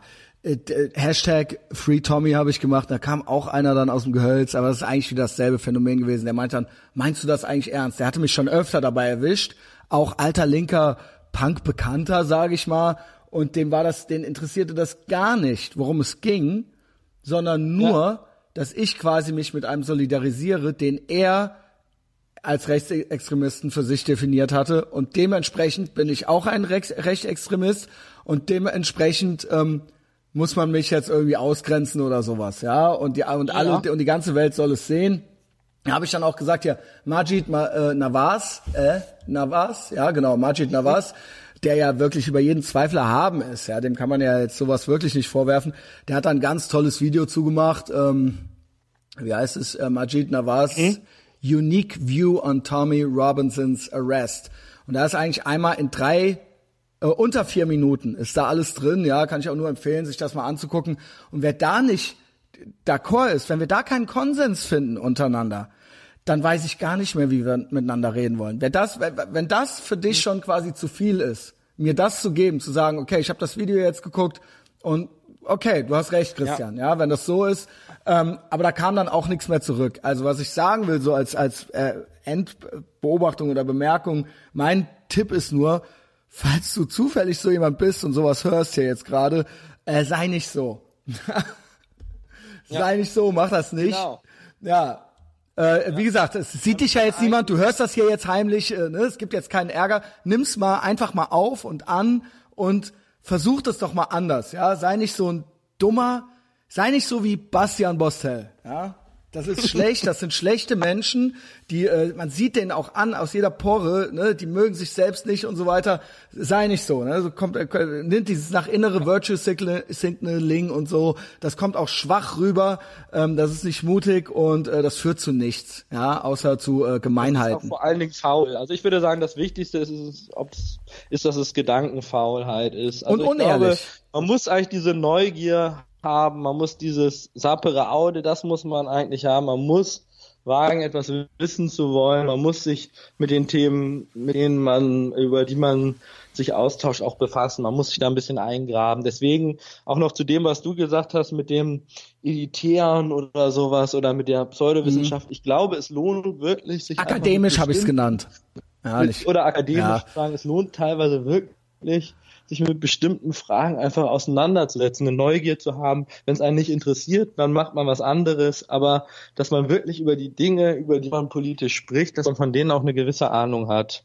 Es ist einfach ganz, ganz wichtig. Ich kann mich halt erinnern, dass ich halt dieses Thema Schweden, weil halt dort da diese ganze Migrationsfrage den, dem Land so um die Ohren fliegt und das Land eigentlich schon vorher auf dem Weg zur humanitären Großmacht ist, wie auf dem jetzt Deutschland auch unbedingt nachfolgen will. Ähm, also wenn man sich mit so einem Thema befasst und ich hatte vorher da nicht viel Ahnung von, aber es hat mich so interessiert, ich habe mich da unglaublich reingelesen und es ist auch für mich nach wie vor eine Herzensangelegenheit, das Thema, weil ich das so wichtig finde, so als Warnung einfach, als Minetheke, was einem eigentlich so blühen kann, wenn man sich auf diese ähm, Religion einlässt, dieser offenen Grenzen und dieser grenzenlosen Humanität, so einer relativ einfachen und schlichten Moral, die noch dazu überhaupt nicht auf irgendwie fortschrittlichen Gedanken basiert, wie diesen Multikulturalismus, der ja das Wort Kulturalismus drin hat, wo man halt mhm. den Leuten sagt, ähm, Kulturen sind ähm, in sich schon wertvoll und wir brauchen genau, verschiedene, so Quatsch. verschiedene Kulturen und man gehört denen unveränderlich an. Also diese ganze Idee einer und, und die gilt es auch auf, auf Teufel komm raus, ja durchgestrichen und ähm, das ist halt eigentlich so eine reaktionäre Ideologie und dass daraus dann halt so schlechte Dinge entstehen, das wundert einen auch überhaupt nicht. Und dass teilweise sogar daraus so ein Bewusstsein entsteht, dass nicht nur Kulturen alle irgendwie gleich sind, sondern dass die andere Kultur sogar noch viel besser ist. Also es gibt in Schweden eine bekannte sozialdemokratische Politikerin, die heißt Mona Solin, die war lange Vorsitzende der Sozialdemokraten, die hat mal in einem Interview gesagt mit einer türkischen Zeitschrift. Ähm, ich werde oft gefragt, was schwedische Kultur ist und das weiß ich eigentlich überhaupt nicht. Ah ja, die. Ähm, und ich glaube, dass das ist, was Schweden so neidisch macht auf Aha. Ist er weg. Und einen echten Zusammenhalt und eine echte Identität. Und wir, wir haben Mitsommernacht und so alberne Sachen. Also, dass überhaupt nichts da ist in so einem Land, wo es eigentlich einen enormen Fortschritt gegeben hat von einem Rückständigen jetzt. in einem gewissen der führendsten Industrienationen in den äh, 70er Jahren, sag ich mal, war das glaube ich eines der reichsten Länder der Welt nach BIP pro Kopf, mit einem enormen Fortschritt, mit einer enormen Gleichberechtigung der Frauen, was weiß ich was alles, dass denen halt nichts einfällt, wenn sie sagen, was ist eigentlich unser Land? Ja. Das ist eigentlich, das Ja, die ist eigentlich Quintessenz ja. von diesen Leuten, dass sie Und- dazu auch nichts sagen können und ihnen dann nur irgendwelche albernen Dinge einfallen und nicht Ja. sagen, also eigentlich unser Land ist hier diese enorme, dieser enorme Fortschritt, den wir erzielt haben und diese Ja, das ist, äh, ja, was weiß ich, was man alles nennen möchte. das ist Wahnsinn, so ja. Nein, das ist eigentlich eher schuldbehaftet. Es wird eher noch gesagt, also eigentlich sind wir ja mit unserem Wohlstand schuld an allem Schlechten in der Welt. Es wird darum eigentlich, äh, ja, also es ist eigentlich überhaupt nichts da. Und das ist eigentlich etwas, was zum Beispiel auch viele in der Israel-Solidarität nicht verstehen, dass man in Israel einfach auf das, was dieses Land aus dem Nichts, aus der Wüste und aus einer Ansammlung von Flüchtlingen in 70 Jahren erbaut hat, dass die Leute dort einfach darauf zu Recht verdammt nochmal sehr stolz sind und wie sie es geschafft haben, aus all diesen Leuten, die da hingekommen sind, aus den allerverschiedensten Kulturkreisen halt ein Land zu machen, das auf, auf gemeinsamen Wertvorstellungen basiert und wo ganz klar ist, wo es lang geht, im gewissen Sinne zumindest. Ähm, das ist einfach was, was diese Leute nicht offensichtlich nicht kapieren. Das ist ein äh, schönes Schlusswort, was ich äh, äh, anfangs nicht so meinte. Und das hast du jetzt nochmal gut ergänzt. Äh, natürlich soll, ich finde auch, man soll sich das Akademische auch geben. Man soll sich das reinziehen. Ich hatte bloß Angst, dass man gewisse Leute gar nicht, gar nicht erst ranlässt an diese, an diese, an diese akademische Debatte oder dass man die verschreckt. Nicht nicht ranlässt, sondern dass die erstmal abgeschreckt sind, wenn die das sehen, so eine Bleiwüste und dann denken, oh mein Gott, nee, äh, keine Ahnung, da muss ich mich ja jetzt richtig erstmal einarbeiten oder sowas. Dabei habe ich doch schon irgendwelche Gedanken, kann ich nicht mit irgendjemandem einfach so darüber reden. Ich finde, es ist beides wichtig. Ja. Gebt euch beides. Vielleicht war das hier für manche ein Zugang dazu. Äh, abonniert Bahamas oder lest es. Ich würde auch sagen, wahrscheinlich kann man Martin Störbe äh, äh, befreunden auf Facebook. Ich weiß nicht, wonach die Leute aussuchst, weil die ähm, Posts von dir sind meistens auf privat gesetzt, richtig? Ja, ähm, ich setze meistens auf privat. Ja, es hat wirklich mit dem zu tun, was wir ein bisschen besprochen haben, dass wir, dass es so eine gewisse Denunziations- und Ja, Sammelwut gibt. aber da- da müssen wir viele durch. Leute da reinquatschen. Ich Ja. denke immer, da müssen wir durch. Ich mache jeden Post öffentlich, auch jeden asozialen äh, Donald Trump Post und so weiter. Aber das muss ja jeder selber irgendwie für sich klären. Ja, ähm, der Punkt ist jedenfalls, äh, ja, checkt den Martin aus, ähm, äh, lest Bahamas und aber auch feiert's auch auf der Straße. Ja, feiert Israel auch auf der Straße, feiert die USA auf der Straße. Lasst euch nicht ärgern. äh, Wenn die Leute euch mit irgendwas Donald Trump oder Netanyahu oder sowas kommen, das ist alles äh, Bullshit. Ähm, wer die U wer seine Liebe zu den USA davon, das hat neulich, ich weiß nicht von wem das Zitat ist, wer es davon abhängig macht, ob Obama oder Trump Präsident ist, der hat die USA nicht verstanden. Ja, das nur Das mal so. stimmt. Ja, genau. Und man hat auch Israel nicht verstanden, wenn man nicht versteht, dass warum Benjamin Netanyahu einer der erfolgreichsten Politiker Genau. der israelischen Geschichte ist. Genau, also, ne, lasst, lasst euch den Spaß mit äh, auch diesen Politikern nicht verderben, ähm, feiert's. Und äh, ansonsten äh, solltet ihr hier über Martin dazugekommen sein und mich vorher noch nicht gekannt haben, ja, äh, jeden äh, gottverdammten Donnerstag gibt's eine Folge ähm, äh, iTunes, ja, kann man den kostenlos abonnieren. Ähm, außerdem poste ich auch immer Sachen auf Facebook. Die, äh, der Podcast hat eine Facebook-Seite, könnt ihr folgen, könnt ihr auch kommentieren. Ich nehme an, Martin wird wahrscheinlich auch mal gucken, ja, wenn da äh, irgendwas ist. Äh, ja, äh, vielleicht beantwortet er es ja auch oder so. Ähm, und wenn er es äh, viel liked, mhm. dann freut er sich auch. Dann wird er sehen, dass das keine Zeitverschwendung war hier, ja, sondern dass es äh, äh, irgendwie Sinn gemacht hat. Ähm, ja, zwei Stunden. Äh, was noch? Ja. Bei Patreon kann man noch exklusiven Content kriegen von mir und außerdem ähm, äh, iTunes äh, Ratings. Ja, Ratings sind immer ganz wichtig. Wenn ihr Langeweile auf der Arbeit oder in der Uni habt, so dann geht da drauf und gebt mir fünf Sterne. Äh, das ist äh, sehr wichtig. Ansonsten, äh, Martin, ich habe mich gefreut, dich, es hat mich gefreut, ja. dich kennenzulernen. Solltest du jemals ja. wieder äh, nach Deutschland kommen und irgendwie in Köln sein, aus irgendeinem Grund, ja, äh, dann ja, melde dich bei mir. Verwandte. Gut, dann melde dich und wir werden Biere trinken. Ich werde sie bezahlen. Ja. Ich grüße alle Kölner Verwandten, falls sie das hören. Ich glaube nicht, aber man kann es gefahrlos tun. Und ich danke dir sehr herzlich für das Gespräch. Okay, es hat mir Spaß gemacht. Ja, hab einen schönen Abend. Bis bald. Ja, mir auch. Ciao.